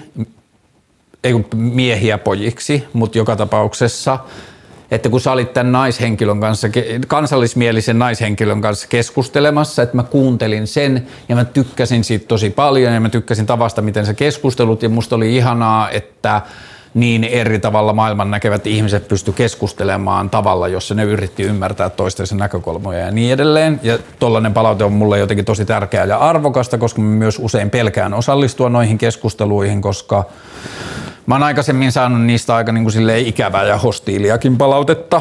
Ja tämä on yksi, missä mä yritän työstää itseäni nyt, että mä jotenkin nousisin sen ikävän ja hostiilin palautteen ympärille, että jos mä kerran uskon niin syvästi siihen, että maailma ei mene eteenpäin tai sellaisessa hyökkäävässä keskustelussa ei ole voittavaa lopputulosta, niin sit mun pitää vaan uskaltaa rohkeasti käydä niitä keskusteluja, jotka musta tuntuu tärkeiltä riippumatta siitä, vaikka kaikki ei tykkäisi siitä. Mutta joka tapauksessa niin sitten me juteltiin, me päädyttiin tästä niin kuin tämän Janne Reinikaisen kommentista ja bla bla siitä keskustelemaan tästä niin kuin keskustelukulttuurista ja keskustelun ää, tarpeesta enemmän. Ja sitten yhtäkkiä kesken tämän keskustelun mä muistin, että hetkinen, mähän keskustelen haja-aloitusalueen natsin kanssa. Toini, onko se Toini Haaman vai mikä se on? Se on semmoinen 90-luvun suomalainen sketsiviihdesarja kuin Heikki ja Toini, Haa, Toini ja Heikki Haaman show. Ja Janne Reinikainen näytteli niin, siinä semmoista hahmoa nimeltä Haja, Haja-asutusalueen natsi. Se löytyy YouTubesta. Näin 20 vuotta myöhemmin tai yli 20 vuotta myöhemmin varmaan, niin on kiinnitettävää huomiota siitä, että siinä alkuperäisessä sketsissä ää, laitetaan tämän natsihahmon suuhun N-sana tavalla, jota ei ehkä tehtäisi nykyään, että tämä on niinku tämmöinen kulttuuri ää, ja sivistysasia, jossa niinku keskustelu ei ollut ehkä vielä silloin mennyt siihen, tämän N-sanan käytön huomioon ottaen niin siinä laajemmassa jutussa, niin se sketsi on superhauska sketsi aiheesta äh, natsi pikkukaupungissa. Joka tapauksessa kesken tämän keskustelun Janne Reinikaisen kanssa mä tajusin, että hetkinen, mä juttelen sen ihmisen kanssa, joka esitti haja-asutusalueen natsia siinä sketsissä. Ja sitten mä nostin sen siihen esiin. Ja sitten meidän keskustelu meni siihen, että me puhuttiin siitä haja-asutusalueen natsihahmosta niin kuin se olisi oikea hahmo ja sen taustoista ja siitä, että miksi siitä on tullut natsi mitä se rasismi sille niin kuin esittää ja minkälaiset henkilökohtaiset ja pedagogiset ja sosiologiset ja sosionomiset niin kuin vaikuttimet sen taustalla vaikuttaa ja niin edelleen. Ja se oli vaan jotenkin tosi hauska ja absurdi niin kuin keskustelu, että me keskusteltiin jonkun sketsihahmon tai sketsisarjan hahmosta sillä tavalla, niin kuin se olisi oikea ihminen, jolla on oikeat tunteet ja oikea elämäntarina ja niin edelleen. Mielipide Kummeli ja Mankeli. Mä en ole ikinä katsonut Mankeli ja Kummeli on naurattanut mua 2000-luvun alussa ja 90-luvun lopussa ihan sikana ja edelleen on jotain kummelivitsejä, joilla mä nauran. Sijoitatko? Mä en ole ikinä elämässäni sijoittanut. Mm,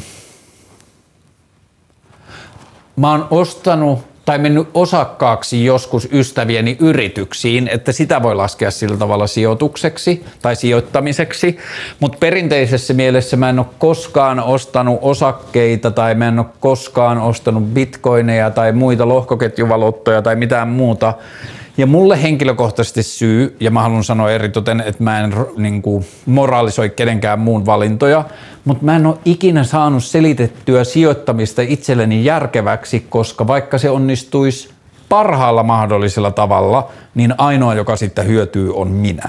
Ja mä en ole saanut jotenkin selitettyä sitä itselleni merkitykselliseksi tai tärkeäksi, että en mä tiedä, ehkä tämä on vähän semmoinen juttu, josta mä kärsin joissain muissa elämäntilan asioissa, että mä voisin välillä jossain työjutuissa tai jossain miettiä vähän niin kuin enemmän omaa etuani, en tiedä, mutta sitten niin kuin toi sijoittamisasia, niin se tuntuu musta vaan niin kuin vanhentuneelta asialta, jos me katsotaan maailmantilannetta laajemmin. Totta kai on olemassa niin kuin sellainen vastuullisen sijoittamisen skene, jossa sijoitetaan sitä rahaa ajatuksella, että vietäisi maailmaa johonkin suuntaan, mutta jos puhutaan piensijoittamisesta, mikä on niin kuin isointa, mihin mun rahoilla olisi ikinä voinut osallistua, niin mä en varsinaisesti niillä mun pienillä rahoilla niin voi viedä maailmaa mihinkään suuntaan. Ja siltikin mä tekisin sen sijoituksen, jos mä tekisin vastuullistakin sijoittamista, niin mä tekisin sen sillä näkökulmalla, että saanko mä tuplattua tai kolminkertaistettua tai äh, lisättyä sitä mun omaa pääomaa niin se olisi se tapa, jolla mä mittaisin niitä yrityksiä, joihin mä sijoitan. Ei välttämättä se, että, niin kuin, että onko ne ne yritykset, jotka eniten vie maailmaa parempaan suuntaan. Ja sitten jos puhutaan vastuullisesta sijoittamisesta, niin maailman muuttaminen bisneksenä on niin huonosti ennakoitavaa, että niihin sijoittaminen on myös todella riskaapelia hommaa. Mutta joo, mä en halua kritisoida sijoittamista, koska se on niin kuin opetettu sellaiseksi asiaksi, että se on niin kuin viimeisiä asioita, joita jollain niin kuin työ, töissä käyvillä keskiluokkaisilla ihmisillä on mahdollisuus niin kerätä pesämunaa ja ra- vaurastua. Mutta että niin kuin vaurastuminen tai pesämunan kerääminen ei ole oikein koskaan näytellyt mulle kovin merkittävää roolia. Mä mieluummin yritän taistella tasaisen toimeentulon puolesta kuin vaurastumisen puolesta niin kuin oman elämän kohdalla. Mutta mä en oikein niin kuin osaa perustella sijoittamisen merkitystä tai järkevyyttä nykymaailmassa. Et se ei vaan tunnu mun mielestä hirveän yhteisölliseltä, se ei tunnu yhteisön etua edistävältä.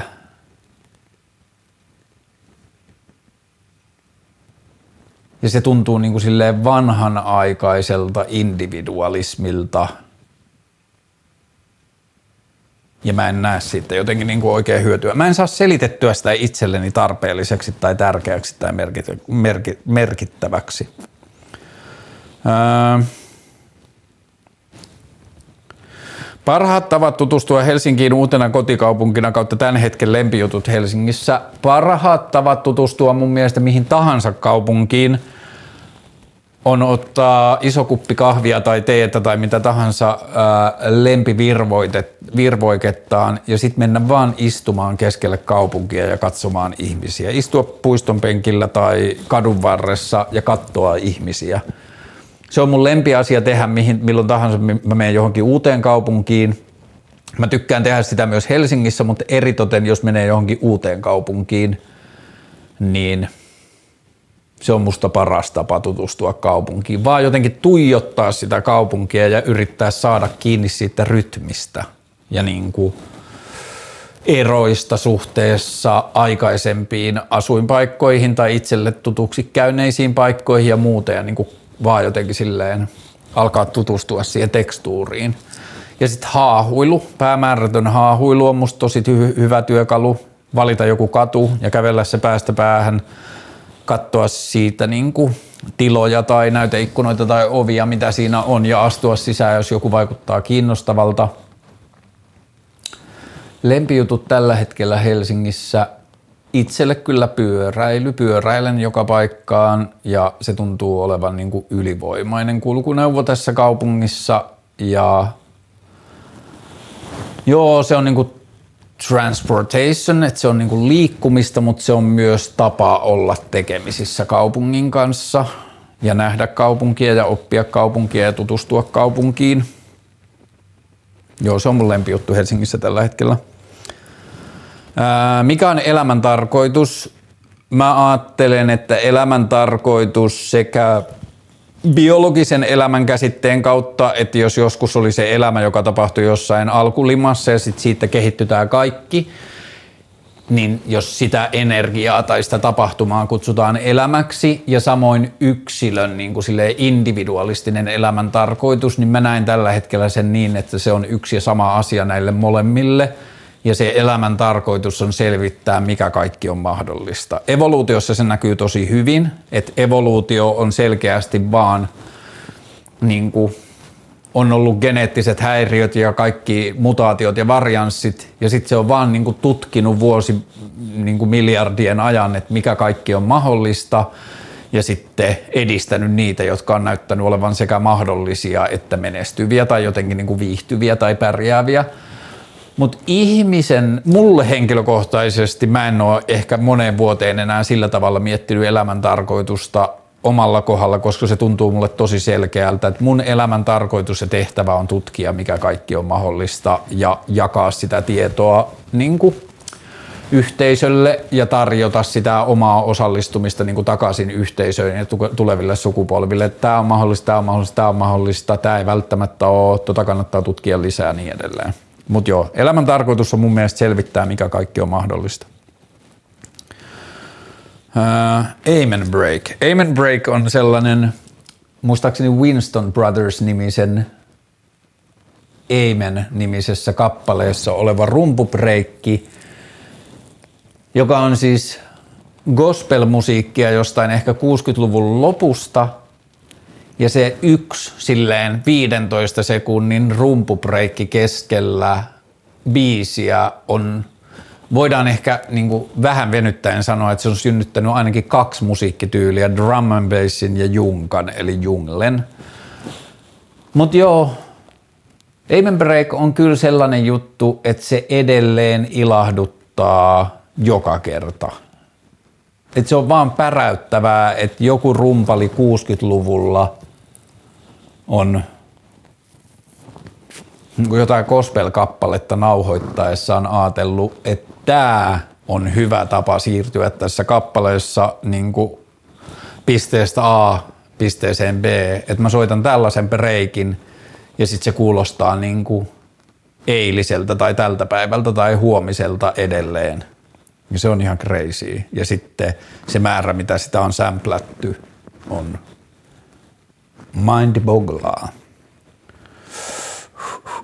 Miten suhtautua koulunkäyntiin, kun mittarit, jolla opiskelijaa mitataan, tuntuu merkityksettömiltä? Amen, brother. Ää, tota, Ehkä mä ajattelisin, että se turvallisin suhtautuminen tai semmoinen yksi suhtautumispolku, mitä kautta voisi sen tehdä itselleen järkeväksi, on se, että – jos on nähnyt sen jonkun järjen silloin, kun on lähtenyt sinne kouluun, että jos mä saan nämä paperit tai tämän ammatin tai tämän validaation, mitä tämä koulu voi mulle tarjota, niin sitten se avaa mulle näitä ovia tai mahdollistaa näitä asioita mun elämässä, että mä voin lähteä tällä, näillä papereilla ulkomaille tekemään näitä asioita, tai mä voin mennä tänne jatkokoulutukseen, tai mä voin saada tämän alan työpaikan, tai mä voin päästä tekemään näitä asioita, mitkä ikinä ne syyt onkaan ollut, miksi on mennyt sinne kouluun, niin yrittää vaan ää, kohdistaa katsensa sinne, niihin syihin, miksi on sinne kouluun mennä, mennyt, ja sitten laiminlyödä ne koulun sisäiset mittarit niin paljon kuin mahdollista, että okei, on tiettyjä asioita, että jos sun maisterin papereissa tai sun valmistuessa sieltä koulusta, niin sun keskiarvosana on 1,5 tai 4,5, niin se vaikuttaa vielä sen jälkeen sun omiin työmahdollisuuksiin. Mutta sitten on myös semmosia aloja ja paikkoja, mistä voi valmistua, että ainoastaan ne paperit leimaa sen asian. Ja sitten on myös sellaisia paikkoja, joissa ainoastaan sen niin kuin asioiden oppiminen tai sen maailman ymmärtäminen muuttuu merkitykselliseksi. Et esimerkiksi mä oon opiskellut taidekorkeakoulussa silloin 2000-luvun ö, ekalla vuosikymmenellä. Multa ei ole ikinä elämässä kysytty papereita, silti mä koen, että mä sain sieltä, koska mulla ei ole niitä papereita, mä jätin sen koulun kesken, mutta silti musta tuntuu, että mä koin, sain sieltä elämänmittaisia oppeja, että vaikka mä en enää tee graafista suunnittelua työkseni millään tavalla, niin silti mä opin siellä asioita, jotka hyödyttää mua elämässä. Mutta joka tapauksessa hahmottaa se, että mitä merkitystä niillä koululaitoksen sisäisillä mittareilla on sun tulevaisuuden kannalta. Jos niillä on merkitystä ainoastaan siellä koulun sisällä, niin sit voi mun mielestä antaa itselleen vapauden, että ainoa tavoite mitä mulla on, on päästä näistä minimi, niin kuin minimivaatimuksista yli, että mä pääsen eteenpäin ja mä saan sen, mitä mä oon tullut täältä koulusta hakemaan. Mutta tarkentaa itselleen sen, mit, miksi käy sitä koulua, mitä siltä koululta hakee, hakeeko ymmärrystä vai papereita ja sitten sitä, että onko niillä koulun sisäisillä merkityksillä oikeasti mitään merkitystä niiden tavoitteiden tai haaveiden kannalta, minkä takia sä oot sinne kouluun mennyt. Ja jos ei oo, niin sitten jättää ne ö, koulun sisäiset mittarit omaan arvoonsa ja täyttää niistä vaan sen standardin, mikä auttaa sua pääsemään eteenpäin siellä sisällä. Mutta joo, oma motivaatio, niin jos sillä saa korvattua ne koulun mittarit, niin sitten mä luulen, että se auttaa sitä opiskelua tosi paljon. Ää, niin, tässä tuli tämä, mistä mä puhuin tämän Sally Mannin yhteydessä, kun tässä sanotaan mielipide somen perhekanavat ja pienistä lapsista someen postaaminen – Ää, tästä on varmaan sitten jollain tiedeihmisillä tutkimuksia, jotka pystyy osoittamaan, että mä oon kerettiläinen ja väärässä ja harhauskoinen. Mutta mä vähän tarkkailen tota asiaa just sen niin tietyllä tavalla maailman dokumentoinnin kannalta. Ehkä mä en osaa ajatella tätä tarpeeksi laajasti, mutta mä en osaa nähdä sitä todellisuutta, jossa – me syötetään niin vitusti internettiin kamaa, että se, että jos me laitetaan jostain meidän kaksivuotiaasta lapsesta kasvokuvat internettiin ja e, taas jälleen kerran sanottava, mä en moralisoi tai millään tavalla väheksy niiden ihmisten päätöstä, jotka peittää lastensa kasvot emojeilla. Niillä on kaikki oikeus siihen, niillä on luultavasti hyvät perusteet siihen, se on monella tavalla ymmärrettävää, ehkä mitä mä haluan sanoa on se, että mä en ihan ymmärrä sitä semmoista välillä vihamielistäkään, vihamielisesti näkyvää kritiikkiä tai hyökkäyksiä niitä ihmisiä kohtaan, jotka eivät peitä niitä lastensa kasvoja emojeilla. Ja se syy mulle on siihen se, että A, mä en oikein osaa kuvitella niitä kauhukuvia, mitä niihin esitetään, että jonkun 14-vuotiaan skidin vanhempien 12 vuotta sitten sosiaaliseen mediaan laittamat kuvat vaikuttaisi jollakin tavalla niiden ihmisten elämään. Öö, mä näen sen niin kuin jotenkin maailman ja kulttuurien ja maailmanmuutoksen dokumentoinnin näkökulmasta. Ää, mä itse olen tosi avoin ja rajaton ihminen niin kuin oman elämän ja niin kuin elämänkulttuurin jakamisen kanssa ja mä jotenkin myös toivon, että se olisi yleisempää maailmassa, että me ei oltaisi, en mä tiedä miksi, mutta mä näen sen jotenkin vähän semmoisen niin kuin maailmaa pelkäämisen ja maailmalta suojautumisen ja jonkun semmoisen, mä näen vähän niin kuin sen sille yhteisölle haitallisena asiana. Että kaikissa asioissa, että mä uskon jotenkin avoimuus ja läpinäkyvyys ja joku, en mä tiedä, joku semmoinen niin kuin vaan osallistuminen on niin kuin eteenpäin vieviä voimia. Mutta joo, mä, mulla ei ole työkaluja tai kiinnostusta tai mielipiteitä, jolla mä moralisoisin ihmisiä, jotka pitää jotenkin perhesisältö sosiaalista mediaa tai jakaa lastensa kuvia. Mun mielestä ihmisillä on oikeus siihen, mä en näe sitä kovin haitallisena tai mä en oikein osaa nähdä sitä hirveän haitallisena. Ja et sekin, että jos se rupeaa sitten lapsien vanhentuessa, jos se asia rupeaa jotenkin niitä vaivaamaan, niin sitten ne voi poistaa sieltä ja niin edelleen. Niin ehkä vaan jostain avoimuusnäkökulmasta mä puolustan ihmisten oikeutta jakaa kuvia omista lapsistaan. Saisiko paperitee joskus vieraaksi? Kumpa sais? Äh, Henri, mä niin kuin melkein sanoisin, että Henri on mun ystävä. Mä näin sitä hetki sitten. Mä oon luvannut sille, että mä en kysy siltä enää. Mä oon kysynyt siltä niin monta kertaa vieraaksi. Ja sitten viimeksen selitys oli, että jos mä tuun sulle, niin sit mun pitää mennä kaiken maailman muihin podcasteihin. Mä että ei, että keskusteluohjelma pelaa eri kategoriassa, tää on eri skene, tää ei ole mikään podcast. Ja sitten sitä nauratti, mutta sitten mä lupasin, että mä en riivaa sitä enää tässä asiassa. Mutta se tietää, että mä haluan sen tänne vieraaksi. Se on sen oma päätös, tulee sitten kun tulee, jos tulee.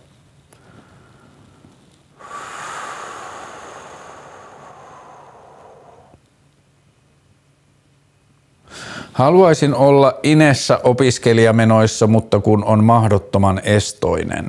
Ää, ehkä tyhmä ja yksinkertainen näkemys asiaan, mutta kehottaisin yritä löytää muut estoiset ja osallistu niiden kanssa.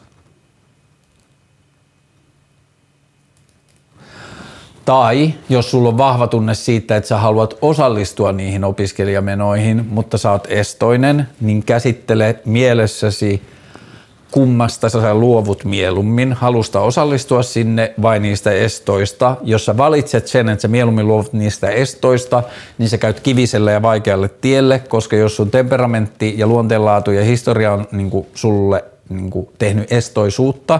Sitä vastaan taisteleminen on tosi vaikeaa ja sosiaalisesti ahdistavaa ja siihen liittyy paljon monimutkaisia asioita, mutta että jos se opiskelijaelämän osallistuminen on sulle tärkeämpää, niin sitten sä teet sen päätöksen ja sitten sä lähdet tutkimaan, millä tavoilla sä voit taistella sitä omaa estoisuutta vastaan. Ja sitten yksi steppi voi olla just se, että sä alat etsiä keinoja löytää muita estoisia ja sitten rupeatte yhdessä miettimään tapoja osallistua siihen opiskelijamenoon. Miten pysyä tarpeeksi kärryillä maailmanmenosta ilman somea tai uutissivujen scrollailua? Haluaisin vapaata ja lepoa hälyltä, mutta haluan myös olla ajan tasalla. Ehkä tässä on vähän sama asia, että pitää valita, että kumpaa haluaa, koska Mä oon tullut vähän siihen tulokseen, että ei ole välttämättä mitään tarpeeksi kärryillä olemista. Että jos maailmassa tapahtuu jotain merkittävää, jotain sellaista, mitä sun pitää tietää, niin sä kyllä saat tietää siitä – tavalla tai toisella. Ja sitten se, että kun me seurataan sosiaalista mediaa ja niin kuin mediaa yleensä, niin me luodaan myös se illuusio, että niillä asioilla on tosi paljon merkitystä ja on tärkeää, että me tiedetään ne. Mutta ehkä mä kehottaisin tekemään sen, mitä mä oon aina välillä tehnyt ja tietyllä tavalla teen edelleen, että sulje itsesi niiden ulkopuolelle määrätyksi ajaksi ja sit sä ehkä huomaat, että ei ole mitään tarpeeksi kärryillä olemista, ei sun tarvitse tietää mistään mitään. Et sivistynyt voi olla, vaikka ei tietäiskään päivän menosta. Ei, niinku, ei silloin merkitystä, että niinku Wagner-ryhmän ää, johtaja ja kenraali kuoli eilen lentoonnettomuudessa. Et se on niinku asia, joka aiheuttaa meissä emotioita ja tekee jotenkin Ukrainan sodan lähemmäksi ja niin edelleen. Ja niinku, sitten voi syntyä erilaisia niin kuin, juttuja meidän sisällä, mutta että niin kuin, yksittäisenä kansalaisina meidän mahdollisuus siihen Ukrainan sodan tilanteen helpottamiseen on aika vähäiset. Ja ne vähäisetkään keinot ei liity siihen, että tiedetäänkö me, että onko Putin tappanut Wagner ryhmän kenraalin vai ei. Ja sitten kun me luetaan niitä lehtiä, sitten me mennään Hesari, Iltasanomat, Iltalehti, Yle ja sitten joka paikassa on, että Wagner-kenraali on kuollut ja Putin luultavasti tappoi sen ja bla bla bla, niin sitten siitä tulee semmoinen fiilis, että se olisi niin kuin jotenkin tärkeää ja meidän pitää tietää se ja sitten jotkut meistä menee jonnekin Twitteriin lukemaan aiheesta lisää lataa Telegramin ja menee Telegram-ryhmiin ja niin edelleen. Mutta sitten kun ottaa askeleen siitä kaikesta taaksepäin, niin sitten tajuu, että aa, ei mun tarvitse tietää. Ei mun tarvi olla kärryillä näistä asioista. Mutta sitten kun tässä oli se, että haluan myös olla ajan tasalla, niin pick one. Joko sä annat itsellesi mahdollisuuden, tai niin kuin, että sehän voi olla yksi, että valitse yksi uutissivusto ja sitten anna itsellesi lupa, että mä käyn kerran päivässä kattoon sen viisi uusinta ja viisi luetuinta uutista. Mä katson niiden otsikot, sitten mä tiedän suunnilleen, mitä maailmassa tapahtuu. Jos se on oikeasti iso ja merkittävää, niin sitten se luultavasti näkyy siinä ja sitten jos se on joku underlying iso ja merkittävä asia, niin sitten sä rupeat kuulemaan siitä niin keskustellessasi muiden ihmisten kanssa tai jotain muuta. Mutta enemmän kyllä painostaisin, panostaisin tuohon, että ei oikein ole mitään tarpeeksi kärryillä menemistä, mitä mä kokisin, että on ihmisen velvollisuus liittyen niin kuin päivän asioihin. Silloin kun mä olin Facebookissa, niin mä tein aikoinaan itselleni semmoisen säännön, että mä en saanut ikinä jakaa tai kommentoida saman päivän uutisia – niin sitten siitä tuli se, että jos se asia poltti mua tai kiinnosti mua vielä seuraavana päivänä, niin sitten sit siinä oli niinku ehkä jotain kiinnostavaa tai jotain merkityksellistä, mutta et sitten kun mä en kommentoinut, mä en osallistunut niihin ensimmäisenä päivinä, niin se poisti siitä niinku sen semmoisen tunnereaktion ja sen hyökyaallon ja niinku sellaisen. Ja se rauhoitti meininkiä jo tosi paljon.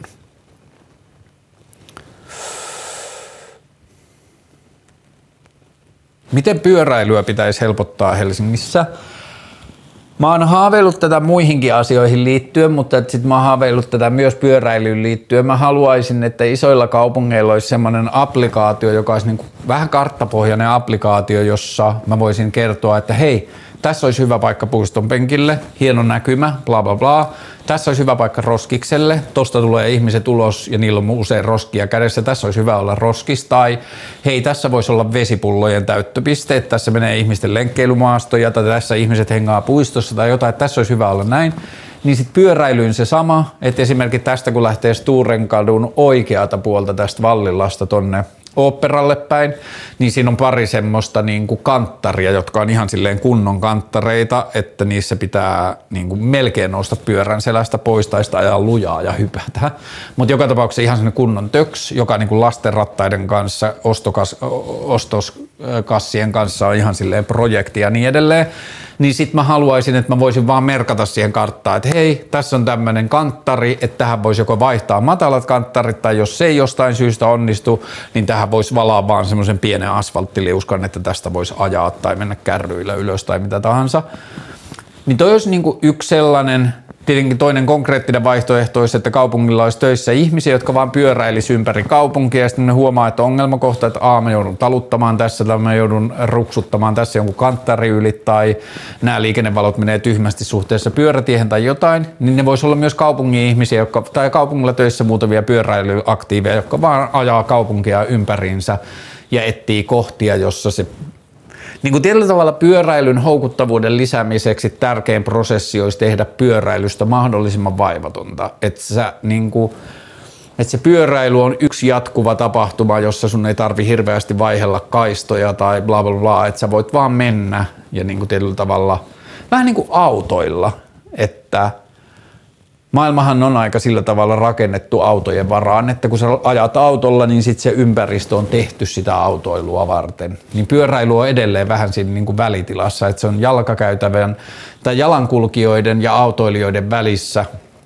ja sitten se niin kuin infra ei aina ota pyöräilyä huomioon, niin sitten tässä pitäisi olla vain joku helppo ja tehokas kommunikaatioväylä kertoa, että hei, tässä on kohta, jossa pyöräily voitaisiin ottaa parempi huomioon tai pienellä parannuksella pyöräily tässä kohdassa olisi huomattavasti parempaa. Mielipide Suomen poliittisesta ilmapiiristä. Mun mielipide Suomen poliittisesta ilmapiiristä on aika paljon myös mun mielipide politiikasta tai poliittisesta ilmapiiristä laajemmin globaalistikin, että olen ahdistunut siitä tavasta, millä Okei, ensin on sanottava ehkä tärkeämpänä asiana, että olen ahdistunut siitä, että meillä on hallituksessa jengiä, joilla on niin kuin ihan selkeästi silleen niin kuin ihmisarvokäsitykset hukassa ja sitten vaan poliittisin kikkarein yritetään muuttaa, esittää se niin kuin jonain anteeksi pyytönä, että hallitus pysyy kasassa, mutta silti samaan aikaan pitää se kannattajille ymmärrettävänä, että mä oon edelleen samaa mieltä tästä, että kaikki ihmiset ei ole samanarvoisia, että se on niin kuin se suurempi ongelma. Mutta sitten jos ajatellaan poliittista ilmapiiriä, niin mä oon ahistunut tosi paljon siitä tavasta, mitä politiikka maailmassa nykyään on, että se politiikka on merkityksellisempää kuin se maailma, mihin pyritään.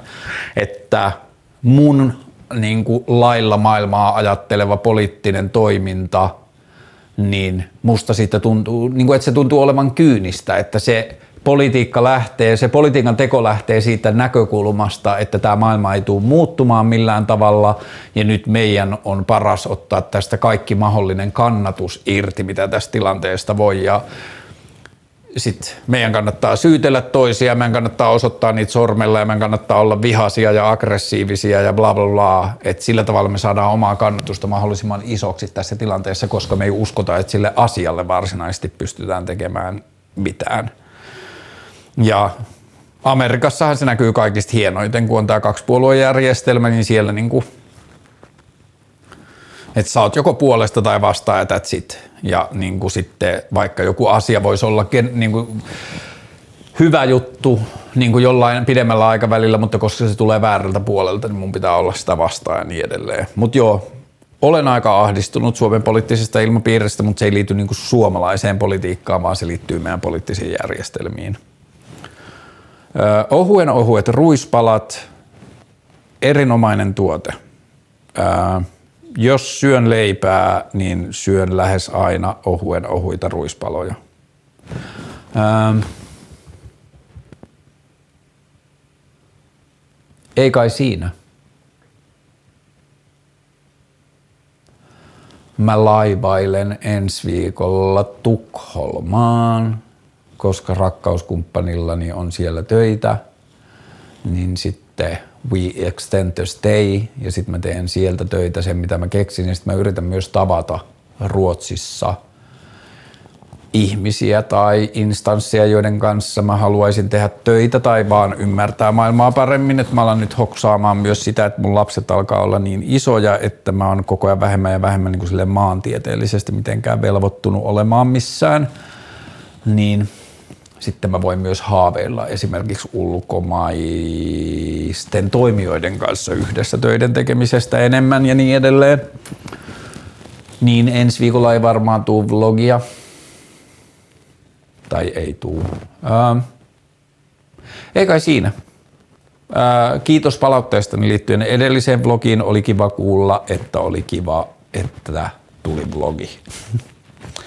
ja niin, sitten mulla aina tulee sen narratiivi, kun ää, jos ihmiset kysyy, että miten menee, niin sitten mulla yleensä aina joku luuppaamaan joku asia, niin sitten nyt viime aikoina, kun ihmiset on kysynyt, mitä kuuluu, niin sitten mä oon sanonut, että yritän saada kiinni yhteiskunnan vinhasti pyörivästä rattaasta. Ja se on se, mitä mä tällä hetkellä yritän. Hyvää syksyä. Palataan. Mei.